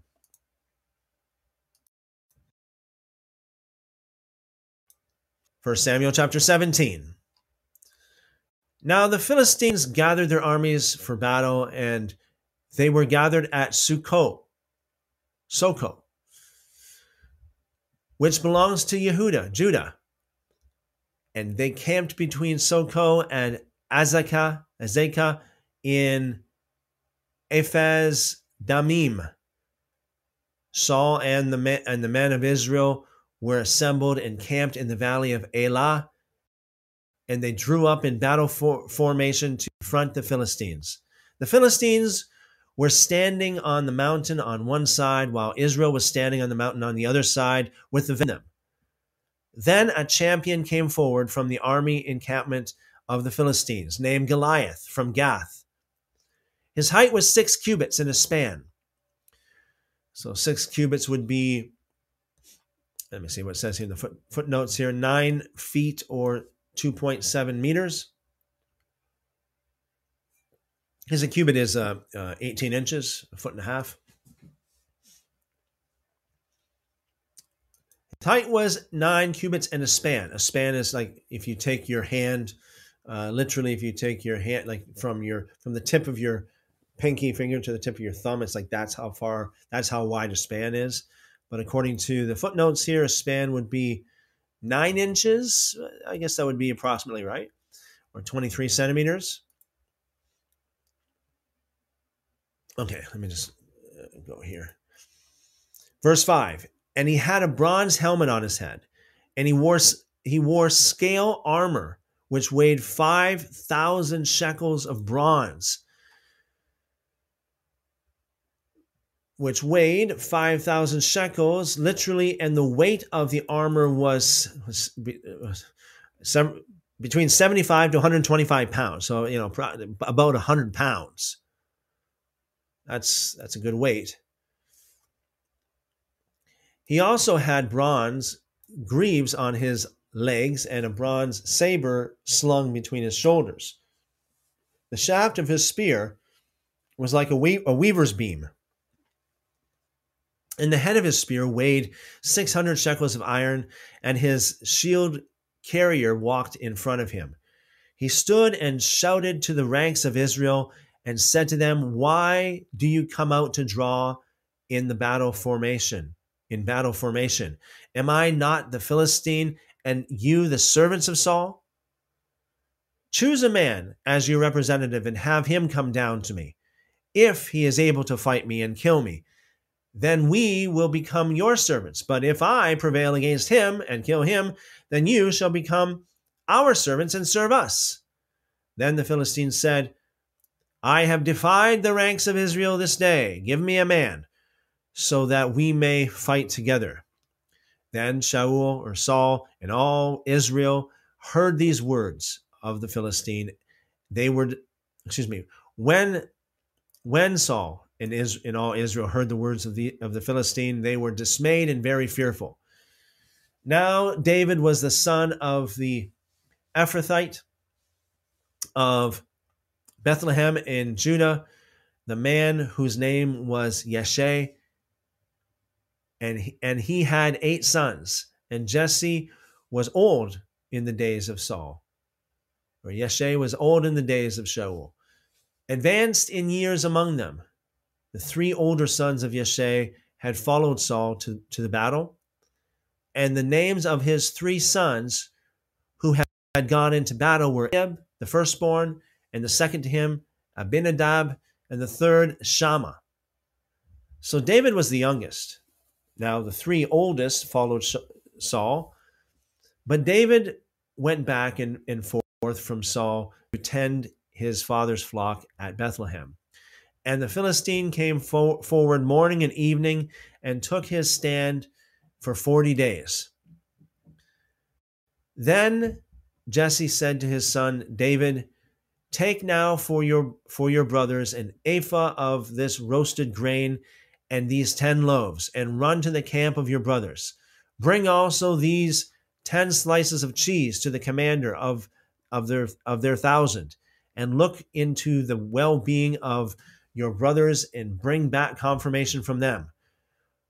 For Saul, for Shaul, and, and, and all the men of Israel are in the valley of Elah fighting the Philistines.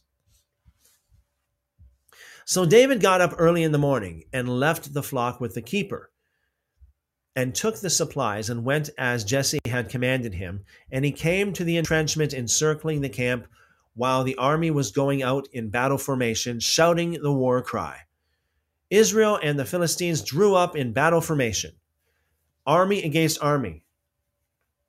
Then David left the baggage in the care of the baggage keeper and ran to the battle line, and he entered and greeted his brothers. And he was speak as he was speaking with them, behold, the champion, the Philistine from Gath, named Goliath, was coming up from the armies of the Philistines, and he spoke these same words, and David heard him.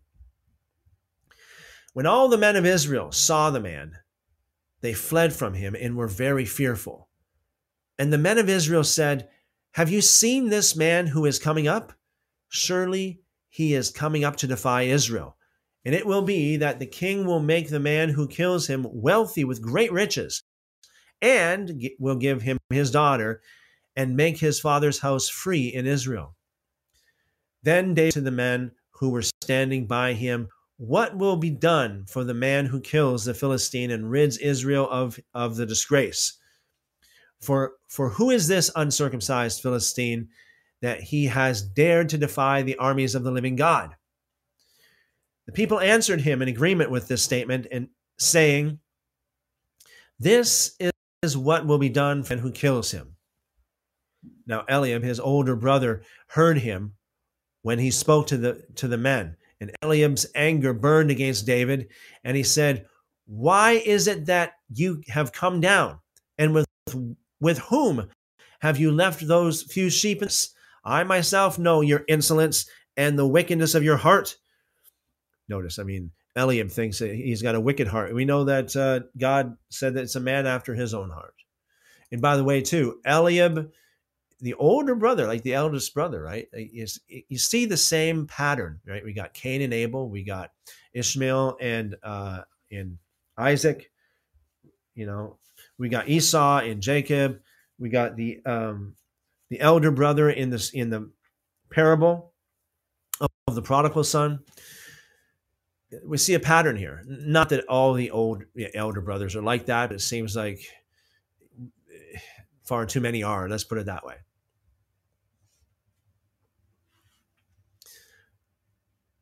I myself know your insolence and the wickedness of your heart, says Eliab. For you have come down in order to see the battle. But David said, What have I done now? Was it not just a question? Then he turned away from him in another to another and said the same, and the people replied with the same words as before.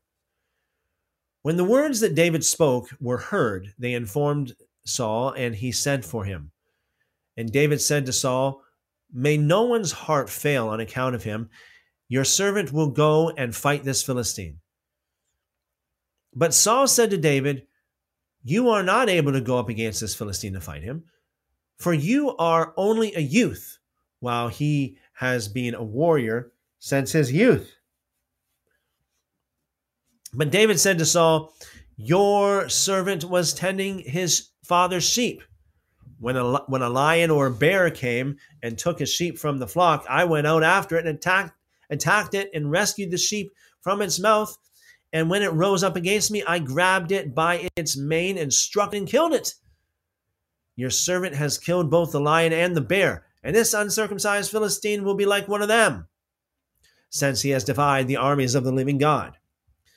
And David said, The Lord, who saved me from the paw of the lion and from the paw of the bear, will save, he will save me from the hand of this Philistine. Notice, you know what happens sometimes, like God, you may have challenges in your life, and you know, sometimes you might pray that those challenges don't come, but you know, sometimes God would use those challenges to prepare you for a bigger challenge, prepare you for a bigger victory, I should say.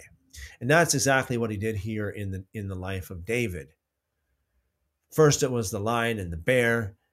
It's like today it's the lion and the bear. Tomorrow it's Goliath. So Saul said to David, Go and may the Lord be with you. Then Saul clothed David with his military attire and put a bronze helmet on his head and outfitted him with armor. David strapped on his sword over his military attire and struggled at walking, uh, for he was not trained with arm with armor with the armor. So David said to Saul, "I cannot go with these because I have not trained with them." David took them off.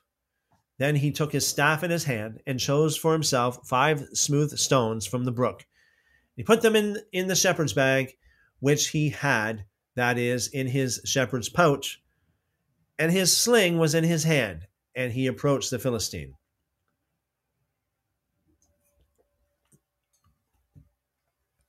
Then the Philistine came and approached David with the shield bearer in front of him. When the Philistine looked and saw David, he was contemptuous of him, for he was only a youth and reddish with, with a handsome appearance. So the Philistine said to David, Am I a dog that you come out to me with sticks? And the Philistine cursed David by his gods. And the Philistine also said to David, Come to me, and I will give your flesh to the birds of the sky and the wild animals. But David said to the Philistine, You come to me with a sword and a spear and a saber but I come to you in the name of the Lord of armies, the God of the armies of Israel, whom you have defied. This day the Lord will hand you over to me, and I will strike you and remove your head from you. Then I will give the dead bodies of, of the army of the Philistines this day to the birds I like the way it's like you said. I'm just stop here for a second because it's like Goliath. Goliath threatened that that he would make only little David's dead body, um, you know, food for the birds. And David's like, no, no, forget about. I'm not gonna. I'm gonna. I'm gonna turn your entire army. I will give the dead bodies of the army of the Philistines this day to the birds of the sky and the wild animals of the earth, so that all the earth may know that there is a God in Israel, and that this entire assembly may know that the Lord does not save by sword or by spear, for the battle is the Lord's, and he will hand you over to us. Beautiful story, isn't it? It's wonderful. Ah, beautiful. Don't let anybody say that you're too young or that you're too. If you have God on your side, you can do it. You can do it. Uh, an old friend of mine would always say, one with God is a majority. One with God is a majority. Verse 48 then it happened that the Philistine came closer to meet David, that David ran quickly toward the battle line to meet the Philistine. And David put his hand into, the, into his bag and took from it a, a stone and slung it and struck the Philistine on his forehead. And the stone penetrated his forehead, and he fell on his face to the ground.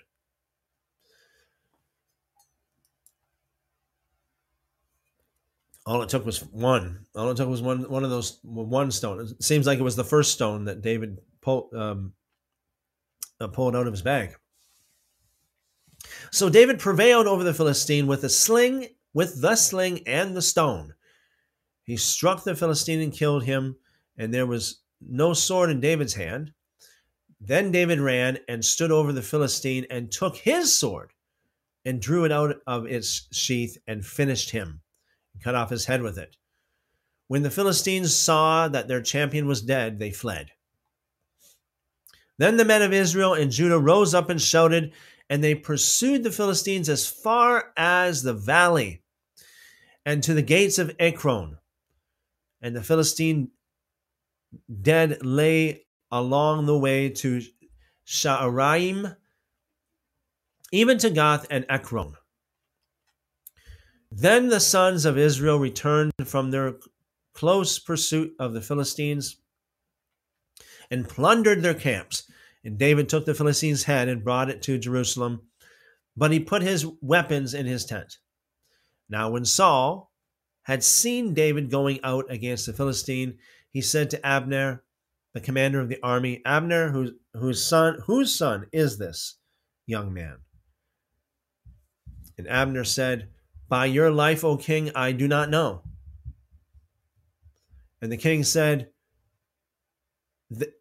You then ask whose son the youth is. So when David returned from killing the Philistine, Abner took him and brought him before Saul the Philistine with the Philistine's head in his hand. Then Saul said to him, Whose son are you, young man? David answered and said, I am the son of your servant Yeshai, the Bethlehemite. First Samuel chapter 18. First Samuel chapter 18. Now it came about when he had finished speaking with Saul, or speaking to Saul, that Jonathan committed himself to David, and Jonathan loved him as himself. And Saul took him that day and did not let him return to his father's house. Then Jonathan made a covenant with David because he loved him as himself. Jonathan stripped himself of the robe that was on him and gave it to David with his military gear, including his sword, his bow, and his belt. And David went into battle wherever Saul sent him and always achieved success. So Saul put him in charge of the men of war. It was pleasing, and it was pleasing in the sight of all the people, and also in the sight of Saul's servants. Now it happened as they were coming, when David returned from killing the Philistine, that the women came out of all the cities of Israel singing and dancing to meet to meet King Saul with tambourines, with joy, and with other musical instruments. The women sang as they played and said, Saul has slain his thousands and David his tens thousands. Then Saul became very angry, for this lyric displeased him. They, and he said, They have given David credit for tens thousands, but to me, they give, have given, uh, given credit for only thousands. Now, only now, what more can he have but the kingdom? And Saul eyed David with suspicion from that day on. Again, we see like, um, you know, jealousy jealousy. Now it came about on the next day that an evil spirit from God rushed upon Saul, and he raved in the, the midst of the house uh, of the house while David was playing the harp with his hand, as usual. And a spear was in Saul's hand. Then Saul hurled the spear, for he thought, I will pin David to the wall. But David escaped from his presence twice. Wow. On God's side, you know, you're protected. Now, Saul was afraid of David. Not really the other way around there, but Saul was afraid.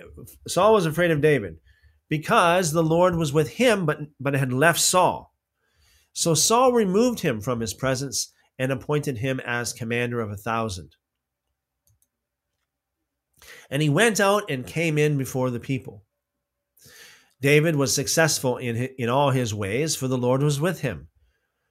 When Saul saw that he was very successful, he was afraid of him. But all Israel and Judah loved David, for he would go out to battle and return before them. Then Saul said to David, Here is my older daughter Merab. I will give her to you as a wife.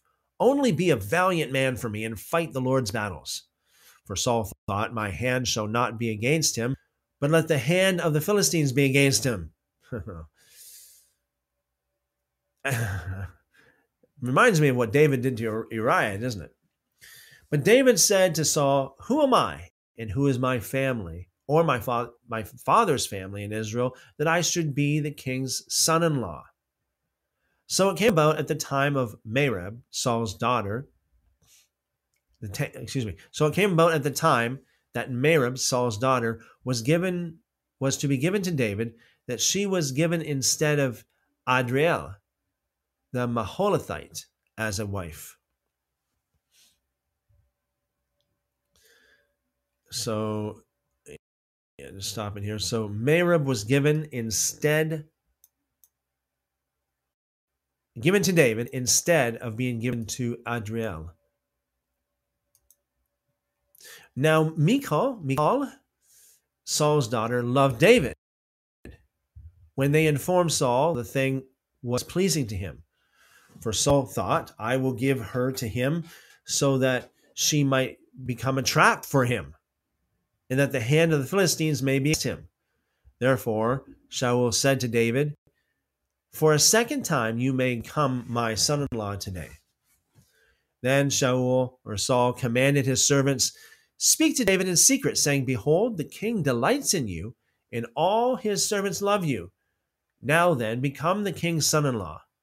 So Shaul's servant spoke these words to David. But David said, Is it, tr- is it trivial in your sight to become the king's son in law, since I am only a poor man and insignificant? And Saul's servants reported to him, saying, these are the, the words David spoke.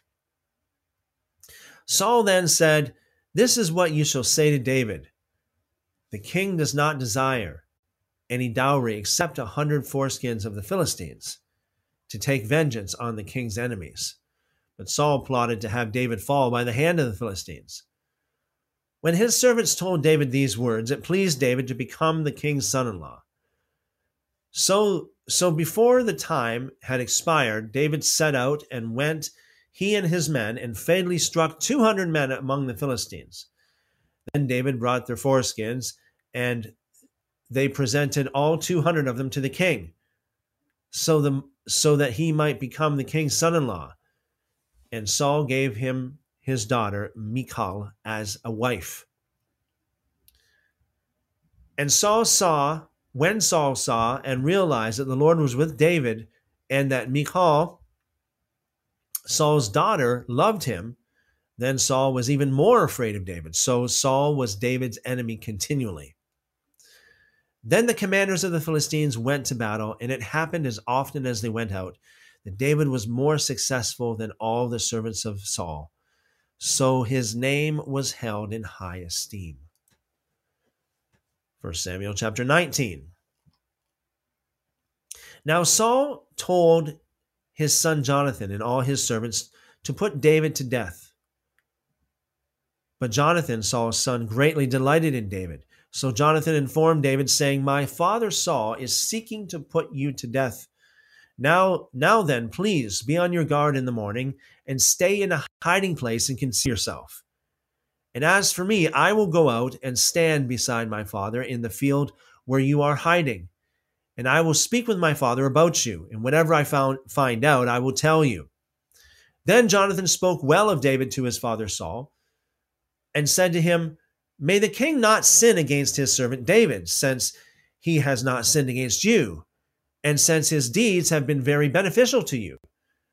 For he took his life in his hand and struck the Philistine, and the Lord brought about a, a great victory for all Israel. You saw it and rejoiced. Why, why then you why should uh, would you sin against innocent blood by putting David to death for no reason? Saul listened to the voice of Jonathan, and Saul vowed, As the Lord lives, David shall not be put to death. Then David called, excuse me, Jonathan called David, and Jonathan told him these words, all these words. And Jonathan brought David to Saul, and he was in his presence as before. When there was war again, David went out and fought the Philistines and defeated them with a great slaughter, so that they fled from him. Now there was an evil spirit from the Lord on Saul as he was sitting in his house with a spear in his hand, and David was playing the harp with his hand. And Saul tried to pin David to the wall with the spear, but he escaped from Saul's presence, so that, that so that he struck the spear or stuck the spear into the wall, and David fled and escaped that night. Then Saul sent messengers to David's house to watch him in order to to put him to death in the morning. But Michal, David's wife, informed him, saying, If you do not save your life tonight, tomorrow you will be put to death. So Michal let David down through a window, and he went and fled and escaped. And Michal took the household idol and laid it on the bed and put a quilt of goat's hair on at its head and covered it with clothing. When Saul sent messengers to take David, he said, He is sick. Then Saul sent messengers to see David, saying, Bring him up up to me on his bed, so that I may put him to death. When the messengers entered, behold, the household idol was on the bed with the quilts with the quilt of goat's hair at his head. So Saul uh, said to Michal, why have you betrayed me like this and let my enemy go, so that he has escaped? And Michal said to Saul, He said to me, Let me go. Why should why should I put you to death? So David fled and escaped, and came to Samuel at Ramah, him of everything that Saul had done to him.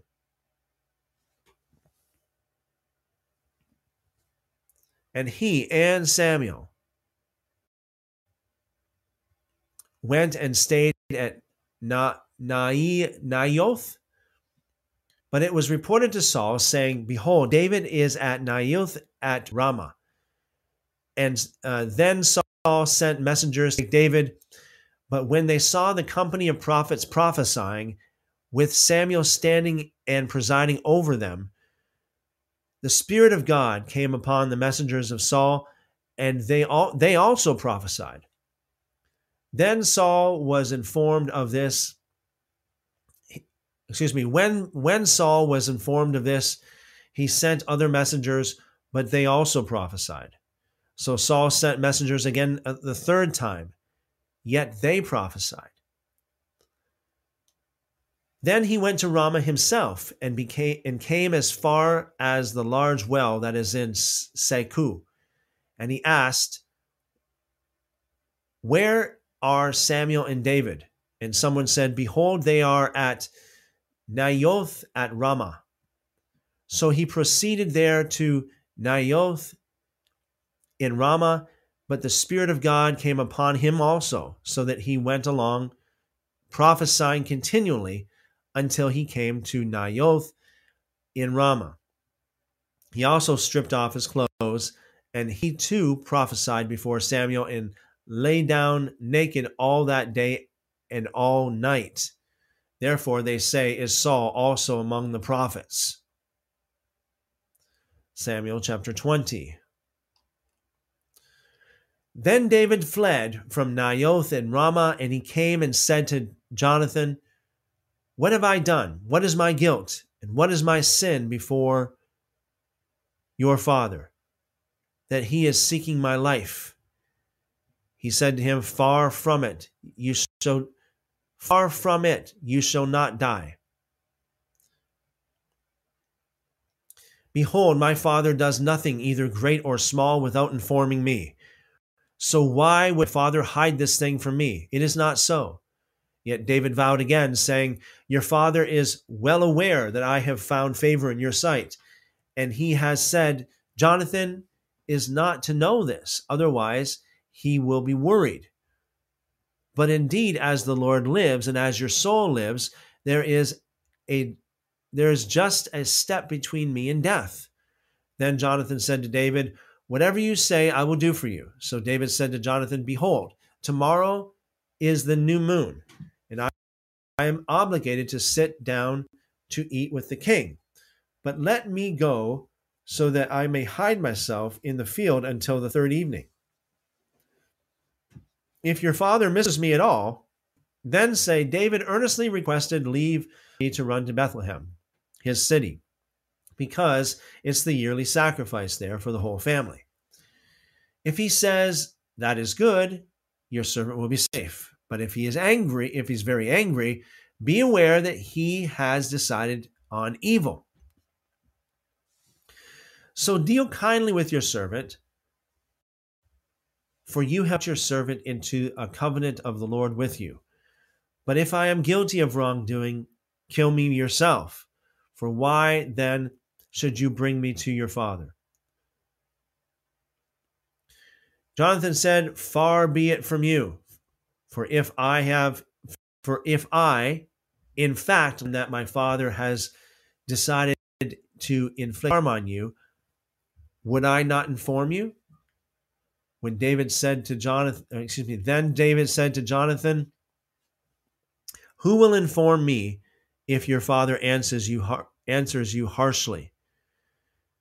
Jonathan said to David, Come and let's go out to the field. So both of them went out to the field. Then Jonathan said to David, The Lord, the God of Israel, is my witness. When I have sounded out my father, when I have, excuse me, when I have sounded out my father about this, about this time tomorrow or the third day, behold, if he is, if he has a good feeling towards you, Shall I not send word to you and inform you? If it pleases my Father to do you harm, may the Lord do so to me, and more so, if I fail to inform you and send you away, so that you may go in safely. And may the Lord be with you, as he has been with my Father. And if I am still alive, will you not show me the faithfulness of the Lord, so that I do not die? And you shall never cut off your loyalty to my house, not even when the Lord cuts off every one of you uh, of the enemies of David from the face of the earth. So Jonathan made a covenant with the house of David, saying, May the Lord demand it from the hands of David's enemies. And Jonathan made David vow again because of his love for him, because he loved him as he loved his own life. Then Jonathan said to him, Tomorrow is the new moon, and you will be missed, since you, your seat will be empty.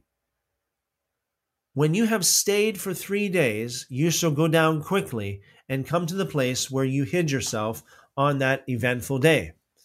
And you shall remain beside the stone Ezel. And I will shoot three arrows to the side, as though I shot at, the, at a target. Then, behold, I will send the boy, telling, telling him, Go, find the arrows. If I specifically say to the boy, Behold, the arrows are on this side of you, get them, then come, because it is safe for you to for you, and there is nothing to harm you, as the Lord lives. But if I say to the youth, Behold, the arrows are beyond you, go, go, because the Lord has sent you away. As for the agreement of which you and I have spoken, behold, the Lord is between you and me forever. So David hid himself in the field, and when the new moon came, the king sat down to eat food. Now the king sat on his, as usual, the seat by the wall. Then Jonathan stood up, and Abner sat down by Saul's side. But David's place was empty. Nevertheless, Saul did not say anything that day because he thought it must it must have been an accident. He is uh, he's not clean. Undoubtedly, he's not clean. But it came about the next day, the second day of the new moon, that David's place was empty again. So Saul said to his son Jonathan, Why has the son of Jesse not come to the meal, either yesterday or today? And Jonathan answered Saul, David earnestly requested leave of me to go to Bethlehem. He said, Please let me go, because our family has a sacrifice in the city, and my brother has ordered me to attend. So now, if I have found favor in your sight, please let me slip away so that I may see my brothers. For this reason, he has not come to the king's table. Then Saul's anger burned against Jonathan, and he said to him, You are, you son of a perverse, rebellious woman. Do I not know that you are choosing the son of Yeshai to your own shame? And to the shame of your of your of your mother's nakedness. For as long as the son of Yeshai lives on the earth, neither you nor your kingdom will be established. Now then, send men and bring him to me, for he is doomed to die. But John replied to his father Saul and said to him, Why must he be put to death? What has he done? Then Saul hurled his spear at him to strike and kill him. So Jonathan knew that his anger, or his father, excuse me, had decided to put David to death. Then Jonathan got up from the table in the heat of anger and did not eat food on the second day of the new moon because he was worried about David since his father had insulted him. Now it came about in the morning that Jonathan went out to the field at the time agreed upon with David, and the and a little boy was with him. And he said to the boy, Run, find now the arrows which I am about to shoot. The boy ran, and he shot an arrow past him. When the boy reached the location of the arrow which Jonathan had shot, Jonathan called after the boy and said, Is the arrow not beyond you? Then Jonathan called after the boy, Hurry, be quick, do not stay. And Jonathan, Jonathan's boy picked up the arrow and came to his master. But the boy was not aware of anything, and David knew about the matter. Then Jonathan gave his weapons to his boy and said to him, Go, bring them to the city. When the boy was, was gone, David got up from the south side. Then he fell on his face to the ground and bowed three times. They kissed each other and wept together until David wept Im- immeasurably. Then Jonathan said to David, Go in safety, since we have sworn to each other in the name of the Lord, saying, The Lord will be between me and you, and between my descendants and your descendants forever. So David sent, out and went on his way, while Jonathan went into the city. Okay, now I'm going to read Psalm chapter 11 now. This is Again, what we're doing here is we are reading a little bit more of a um, chronological reading plan. So Psalm 11 would would fit along this chronological t- timeline. Um, the Lord a refuge and defense. This is Psalm 11, verse 1. In the Lord I took I I will I take refuge. How can I say to my uh, excuse me, how can you say to my soul, flee as a bird to your mountain? For behold, the wicked bend the bow. They have set their arrow on the string to shoot in darkness at the upright in heart. If the foundations are destroyed, what can the righteous do? The Lord is in his holy temple. The Lord's throne is in heaven. His eyes see, his eyes test the sons of mankind. The Lord tests the righteous and the wicked, and his soul hates one who loves violence. He will rain coals of fire upon the wicked, and brimstone and burning wind will be their portion, will be the portion of their cup. For the Lord is righteous. He loves righteousness.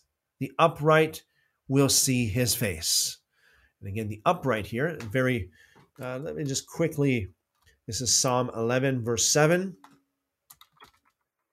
Uh, okay, a second. Psalm 11, verse 7. Uh, we'll go to upright. Yashar. Again, again, Yashar. Very similar to the Sadiq, righteous, the Yashar, the upright. The upright will see God's face. It is possible to be upright. So let's read Psalm 59. Psalm 59. Verse 1 for the director of music to the tune of Do Not Destroy. Actually, well, let's let's check it out in um in this particular uh, website here. For the director of music set to Al Tashet, a Miktam of David, when Saul sent men and they watched the house in order to kill him. Okay. Um, so in the in the footnotes, director for the director, excuse me, for the music director set to literally do not destroy is what it means. All tashet. A miktam of David. Miktam, possibly epigrammic epigrammatic uh, poem or atonement psalm. When Saul sent men and they watched the house in order to kill him. And this is this is what we read just um, a little while ago there, First Samuel chapter 19, verse 11. Um, and let's just again go back here and check it out. Psalm chapter 19, verse 11. We read this earlier. Then Saul sent messengers to David's house to watch him in order to put him to death in the morning. Okay, so that's what that psalm is is or this psalm I should say, Psalm 59 is about. Rescue me from my enemies, my God. Send set me securely on high away from those who rise up against me. Rescue me from those who practice injustice, and save me from men of bloodshed. For behold, they have set an ambush for my life. Fierce men attack me. Not for my wrongdoing, nor for my sin, Lord. No guilt of mine. They run and take their stand against me. Stir yourself to, to help me and see. You, Lord God of armies, the God of Israel, awake to punish all the nations. Do not be gracious to any who deal treacherously in wrongdoing. Selah. They return at evening. They howl like a dog and prowl around the city. Behold, they, ne- they, gu- they gush forth with their mouths. Swords are in their lips. For they say, Who hears? You, Lord, laugh at them. You scoff at all the nations. Because of his strength, I will watch for you. For the Lord, for God is my refuge. My God is his in my God in his faithfulness will meet me. God will let me look triumphant triumphantly upon my enemies. Do not kill them, or my people will forget. Scatter them by your power and bring them down, Lord, our shield. On account of their of the sin of their mouths and the words of their lips, may they even be caught in their pride. And on account of curses and lies which they tell, destroy them in wrath. Destroy them so they will no longer exist, so that people may know that God rules in Jacob to the ends of the earth. Selah. They return at evening, they howl like a dog and prowl around the city. They wander about for, for food and murmur if they are not satisfied. But as for me, I will sing of your strength. Yes, I will joyfully sing of your faithfulness in the morning. For you have been my refuge and a place of my refuge on the day of my distress. My strength, I will sing praises to you. For God is my refuge, the God who shows me favor. So that apparently is supposed to be the song the psalm that David sung in that instance. First Samuel chapter 21. David takes consecrated bread. We know this is a story that's referred to by Yeshua. Then, then David came to Nob, to Ahimelech, the priest. And Ahimelech came trembling to meet David and said to him, Why are you alone and no one with you? David said to Ahimelech, the priest,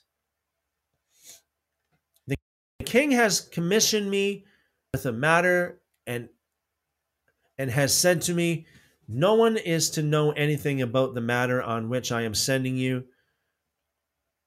and with which I have commissioned you, and I have directed the young men to a certain place. Now then, what do you have on hand? Give me of bread, or whatever can be found. The priest answered David and said, There is no ordinary bread on hand, but there is consecrated bread. If only the young men uh, have kept themselves from women. David answered the priest and said to him, Be assured, women have been denied to us as previously when I left, and the bodies of the young men were consecrated though it was an ordinary journey. How much more then will, will their bodies be consecrated today?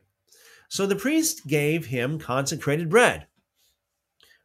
For there was no bread there except the bread of the presence, which was removed from its place before the Lord, in order to put hot bread in its place on the day it was taken away.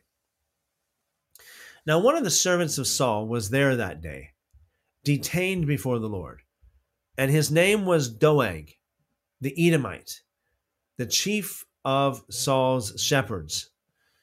David said to Ahimelech,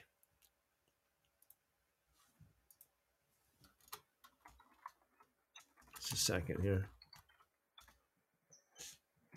David said to Ahimelech, Now is there no spear or sword on hand? For I, I brought neither my sword nor my weapons with me, because the king's matter was urgent. Then the priest said, The sword of, of Goliath the Philistine, whom you killed in the valley of Elah, behold, it is wrapped in a cloth behind the ephod. If you would take it for yourself, take it. For there is no there is no other except it there. And David said, There is none like it. Give it to me. Then David set out and fled that day from Saul and went to Achish, king of Gath. But the servants of Achish said to, him, Is this not David, the king of the land? Did they not sing of what of uh, did they not sing of this one as they danced, saying, Saul has, sl- has slain his thousands and David his tens thousands? David took these words to heart and greatly feared Achish, king of Gath. So he disguised his sanity while in their sight and acted in their custody. And he, and he scribbled on the doors of the gate and drooled on his beard. Then Achish said to his servants, Look, you see, the man is behaving like an insane person. Why do you bring him to me? Do I lack insane people that you have brought this one to behave like an insane person in my presence? What shall one or shall this one come into my house? 1 Samuel chapter 22.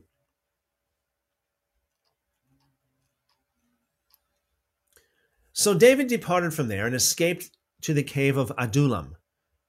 And when his brothers and all his father's household heard about it, they went down there to him. Then everyone who was in distress, and everyone who was in debt, and everyone who was discontented gathered, and he and he became captain over them. Now there were about four hundred men with him, and David went from there to Mizpah of Moab. And he said to the king of Moab, Please let my father and my mother come and stay with you until I know what God will do for me.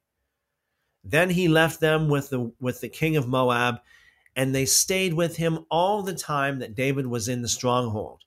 But Gad the prophet said to David, Do not stay in the stronghold. Leave and go into the land of Judah. So David left and went into the forest of Hereth. Then Saul heard that David and the men who were with him had been discovered. Now Saul was in Gibeah, sitting under a tamarisk tree on the on the height of his spear, or excuse me, on the height with his spear in his hand. And all his servants were standing in front of him. Saul said to his servants who were who were standing in front of him, Hear now, you Benjaminites. Will the son of Yeshai really give all of you fields and vineyards? Will he make you all commanders of thousands and commanders of hundreds? For all of you have conspired against me, so that there is none, there's no one who informs me when my son makes a covenant with the son of Yeshai, and there is none of you who cares about me or informs me that my son ha- has stirred up my servant against me to lie in ambush, as it is this day. Then Doeg the Edomite who was standing in front of the servants of Saul, responded and said, I saw the son of Yeshai coming to Nob to Ahimelech, the son of Ahitub. And he inquired of the Lord for him, gave him provisions, and gave him the sword of Goliath the Philistine. Then the king sent a messenger to summon Ahimelech the priest, the son of, Ahitub, and all his father's household the priests who were in Nob, and all of them came to the king. Saul said, Listen now, son of Ahitub. And he replied, Here I am, my lord. Saul said, Saul then said to him, Why have you, the son of Yeshai, conspired against me, in that you have given him bread and a sword, acquired of God for him, so that he would rise up against me in lying in ambush, as it is this day? Then Ahimelech answered the king and said, And who among all your servants is as faithful as David, the king's own son in law, who is commander over your bodyguard and is honored in your house? Did I just begin to inquire of God for him today? Far be it from me. Do not let the king impute anything against his servant or anything or against any of the household of my father, because your servant knows nothing at all of, his, of this whole affair. But the king said, You shall certainly die, Ahimelech, you and all your house, your father's household. And the king said to the guards who were attending him, Turn around and put, put the, the priests of the Lord to death, because their hand also is with David, and because they knew that he was fleeing and did not inform me servants of the king were unwilling to reach out with their hands to the priests of the Lord. Then the king said to Doeg, You turn around and attack the priests. And Doeg the Edomite turned around and attacked the priests, and he killed on that day 85 men who wore the linen ephod. He also struck Nob, the city of the priests, with the edge of the sword, both men and women, children and infants. He also struck oxen, donkeys, and sheep with the edge of the sword. But one son of Ahimelech, the son of Ahitub, named Abiathar, Abiathar, escaped and fled to David. Abiathar informed David that Saul had killed the priests of the Lord. Then David said to Abiathar, I knew on that day when Doeg the Edomite was there that he would certainly tell Saul, I myself have turned against every person in your father's household. Stay with me. Do not be afraid. Even though he is he who is seeking my life is seeking your life, for you are safe with me. Samuel chapter 23.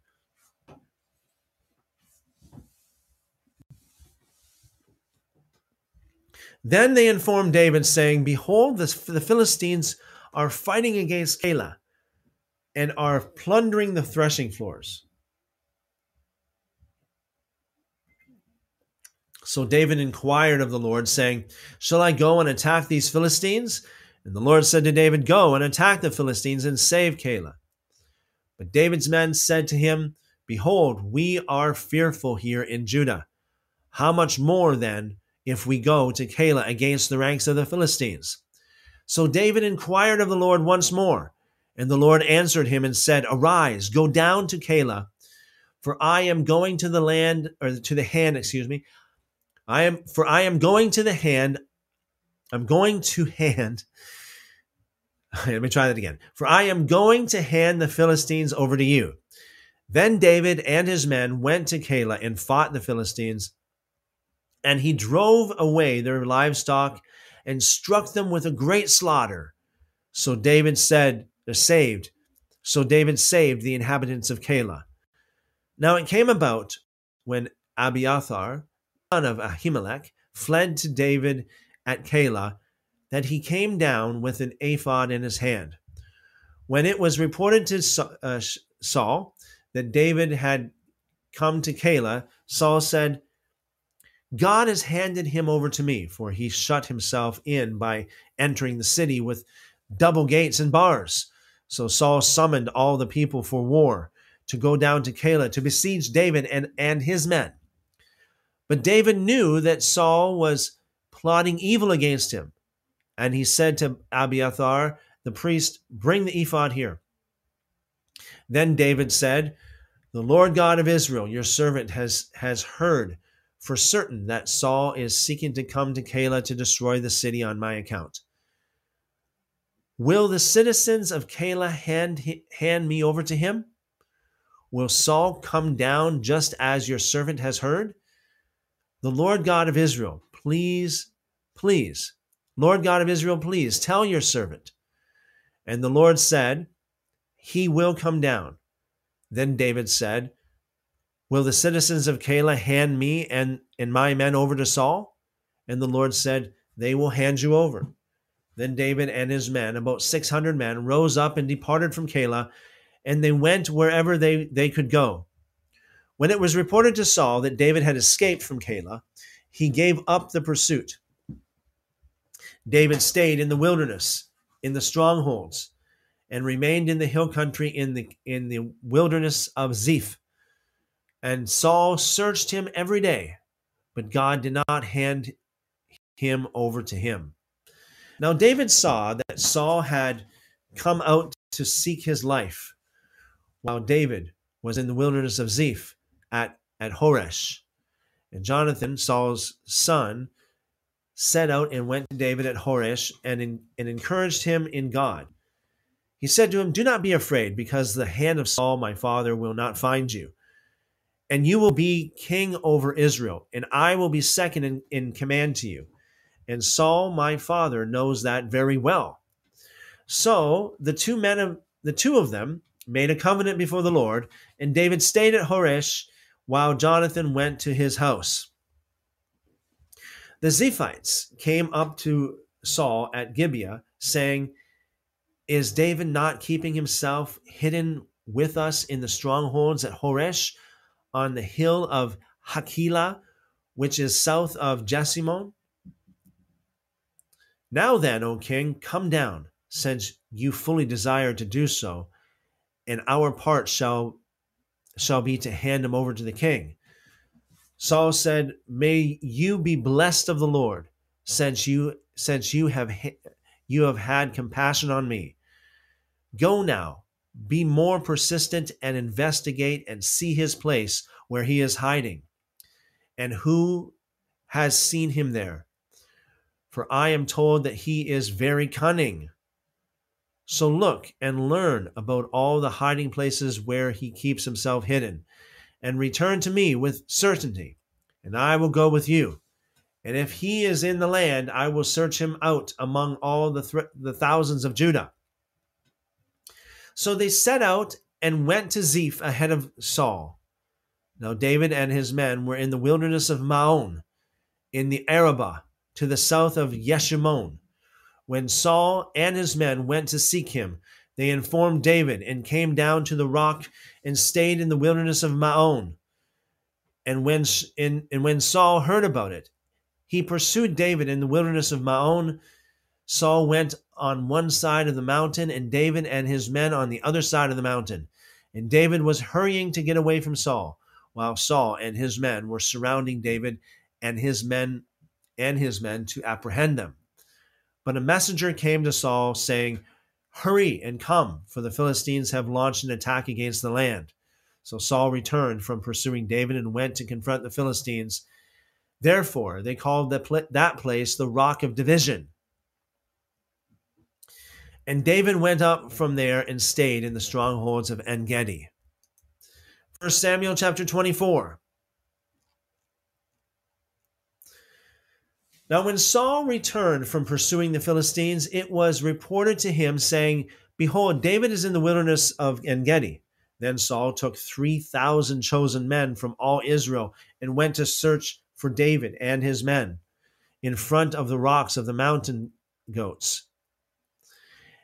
And he came to the sheepfolds on the way, where there was a cave, and Saul went in to relieve himself.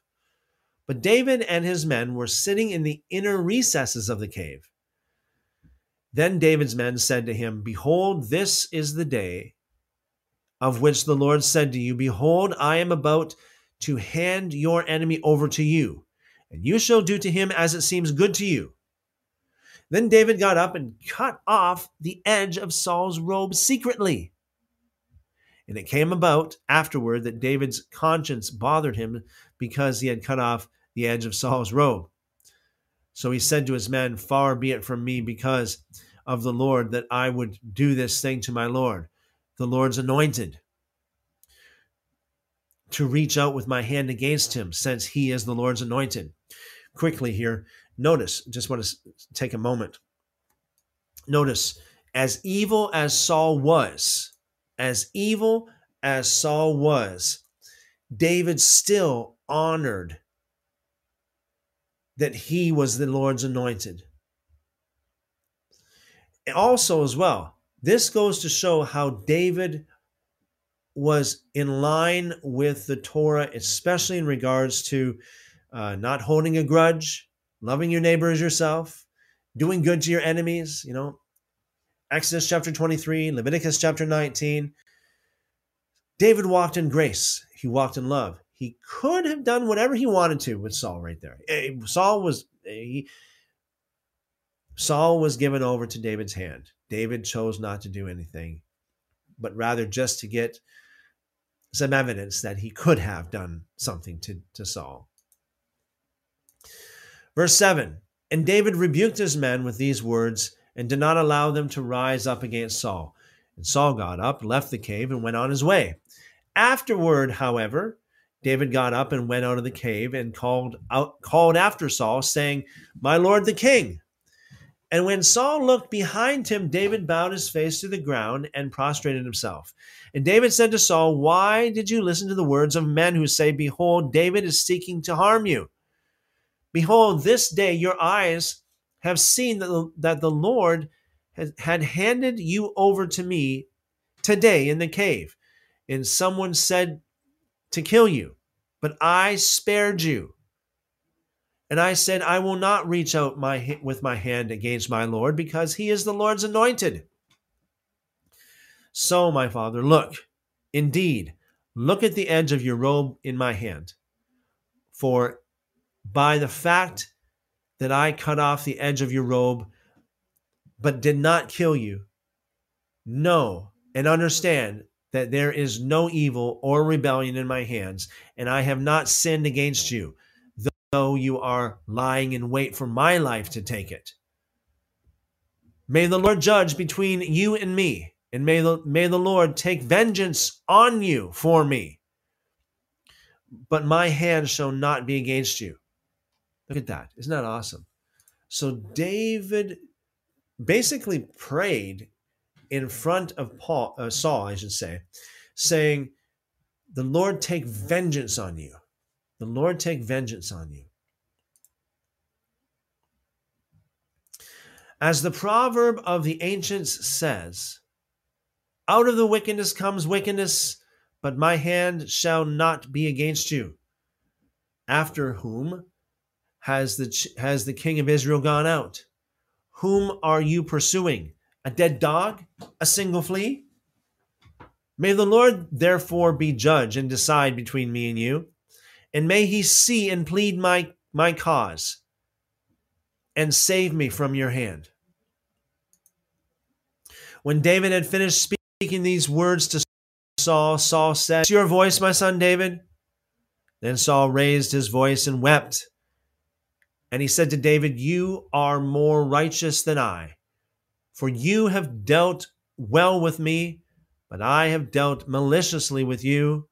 You have declared today that you have done good to me, that the Lord handed me over to you, and yet you did not kill me. Though if a man finds his enemy, he uh, will he will he let him go unharmed? I guess the answer is yes if you're following the Torah.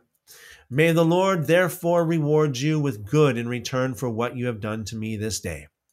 Now behold, I know that you will certainly be king, and that the kingdom of Israel will be established in your hand. Now I swear, uh, so now swear to me by the Lord that you will not cut off my descendants after me, and that you will not eliminate my name from my father's household.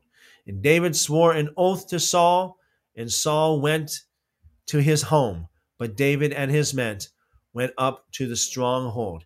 And that concludes our reading for First Samuel chapter 24. So that include that concludes our we'll do this tomorrow for Samuel chapter 25 and onward. That concludes our portion today. Okay, so going back to the chat, I see we have lots of stuff in the chat here. Again, um, any questions for me? Just put at Christopher in there.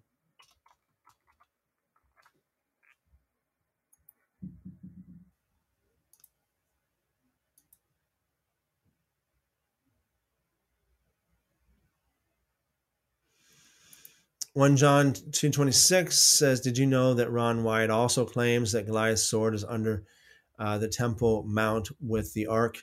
Um, I, I, don't remember that, but it doesn't it doesn't surprise me. I mean, Ron Wyatt found everything. According to according to him, he found everything, every relic, every relic of the Bible. Uh, Ron Wyatt found. Of course, um, I do not believe that. Um, I believe that Ron Wyatt is a very well-meaning gentleman.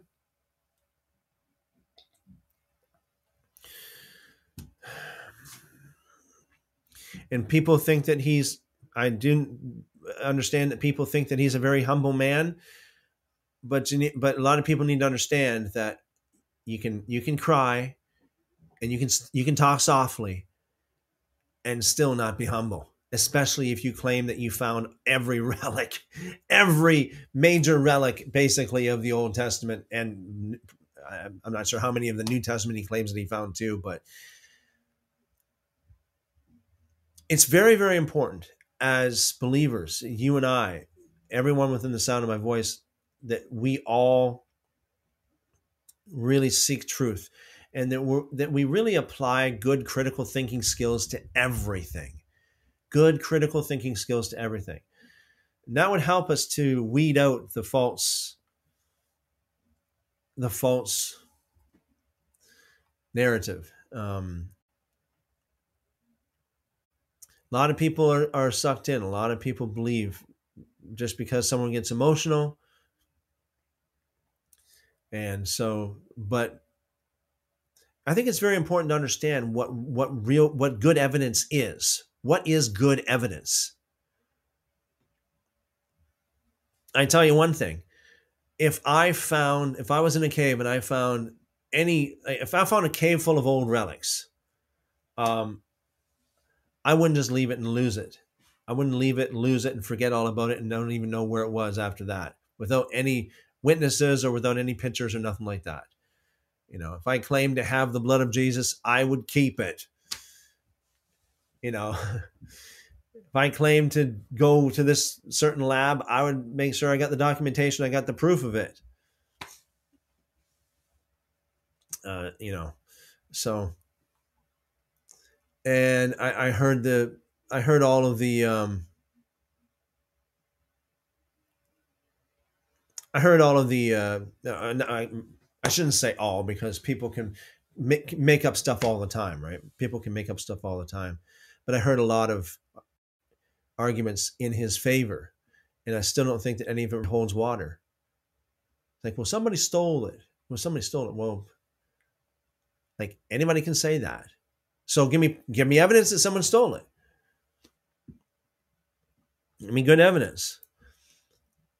Mike says, "Do you think he found Mount Sinai?" Um,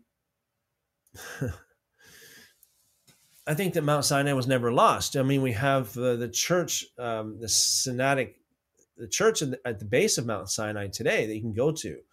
Uh, that's where the uh, Codex Sinaiticus was found, right? The oldest Bible in the world was found um, and that was that was never lost. That's that was in operation. That church was in operation hundreds and hundreds, how many hundreds of years? Um, just just quickly here, Codex Sinaiticus. So that church was in operation way before Ron Wyatt was ever was ever even a thought in his parents' mind um, St. Catherine's Monastery. That's what it's called. So we got St. Catherine's Monastery here. Uh, and so that was founded like this established like, you know, 15, nearly what, 1500 years ago. so, um, yeah, so I don't think Mount, I, I'm not sure where Riot, I mean, Wyatt, Wyatt claims everything beware of, of anybody who's who, like that. Beware of anybody who claims, you know, that they found everything or that they know everything or whatever the case is, right? Or that they even if someone comes and says, you know, I got every every single book of of you know of the Bible, every every lost book. Well, I don't think you do. In the way God works, He never does this, right? God would never show everything to one man. That would just puff him up with pride too much. That would just exalt him too much. If it doesn't puff him up with pride in his, in his own heart, if that doesn't lift him up with pride in his own heart, and then and then you know because a lot of people that are really proud have a false humility among them. You know, I mean, they have a lot. There's a lot of proud people. There's a lot of people with a lot of pride in them that that really has a lot of false humility. They portray themselves as humble. They can cry. They can you know, talk quietly. But don't be deceived. Don't be deceived. Um, God would never do that. Even even if it was a humble man, God would not show everything. God would not like point take a man and say, you know, this particular man, I'm going to reveal all of the ancient relics, everything to this man. if for no other reason, because you know, just just to make sure that nobody worships that man. God never done that. Not even Jesus claimed that. Not even Peter, James, or John ever claimed to have to have found all the relics. No, not none of them. No, no apostle or prophet or priest or saint or I mean none. No prophet, no man of God in the Bible or just a, wherever claims that God God God just doesn't work that way. He, works as a body. If he if he really wanted people to know, okay, here's the sword of Goliath and here's the the wheels of the chariots of again, wheels of the um the chances of the chariots or the wheels very very slim anyway very very, very slim again if uh if the grand staircase of the Titanic, which was probably made of some really good hardwood. I'm not sure. Uh, I mean, I'm not, uh, you know, I don't know all the specifics of the Titanic construction, but I wouldn't doubt it was made of some really good hardwood material. Not like, I don't think it would be made of birch. Let me put it that way, or pine. Okay, I think it would be made of some really good wood, really good hardwood, um, and even that luxurious, huge, grand staircase just disappeared in in the water. Uh, so they say that it could have just rotted away. You know, the sea life could have, you know, it just broke up, floated away, and and just became like driftwood. Whatever the case, um, yeah. So if God wanted to to, to reveal to uh, to reveal all of His relics, I believe He would do so in a corp in a like corporately. He would take his entire body. He would take a thousand, ten thousand of his people and just one relic each so that nobody's all puffed up and so that nobody you know puts anybody up on a pedestal and says oh I look at how good i am i found everything um, okay so as i said there earlier this coming friday special uh, is a special day we have another guest with us. Uh, we had uh, we had a guest there yesterday with us. We have someone from the other end of the spectrum uh, with us on Friday evening, and so um, uh, Mr. Jackson Snyder, Mr. Jackson Snyder. See if I can. Um, you're welcome, Mike. Mike says thank you. You're welcome, Mike. That's my two cents. Anyway, Jackson Snyder, um, just to give you guys a little bit of a idea of Jackson Snyder. Just going to read a little bit of an about. Um,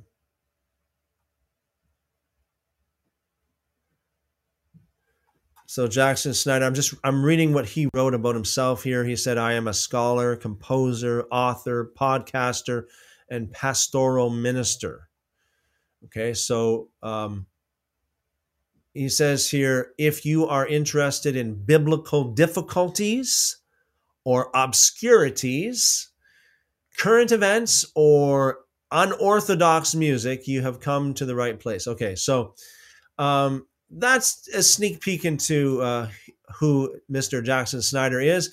He will be with us Friday evening, 7 p.m. Eastern. I think you guys will find him very, very intriguing. Um, I have listened to some of his material before, and uh, yeah, so uh, he'll be with us to share um, to share with us, and uh, you can ask him questions. I'm sure I'll probably have some questions for him as well, um, and uh, it's going to be a great night, Friday evening. Until then, as far as I can see. Um, Tuesday, Wednesday, Thursday will be regular nights like it was tonight. We'll be reading scripture and uh, and, and question and answers like that as well. Saturday, we'll see how it goes. Um, thinking maybe shoot for another uh, open mic kind of day on Saturday, where people uh, would be just you know welcome to come on, share their testimony or or challenge me, whatever they want to do and uh, see how that goes. Okay, guys. Once again, thank you very much for your fellowship. Thank you for your questions and your comments. I appreciate every one of you guys. You guys are awesome. As always, I pray for each one of you that the Lord bless you and keep you, make his face to shine upon you, lift up his countenance upon you, and give you wonderful, wonderful shalom. See you again tomorrow night.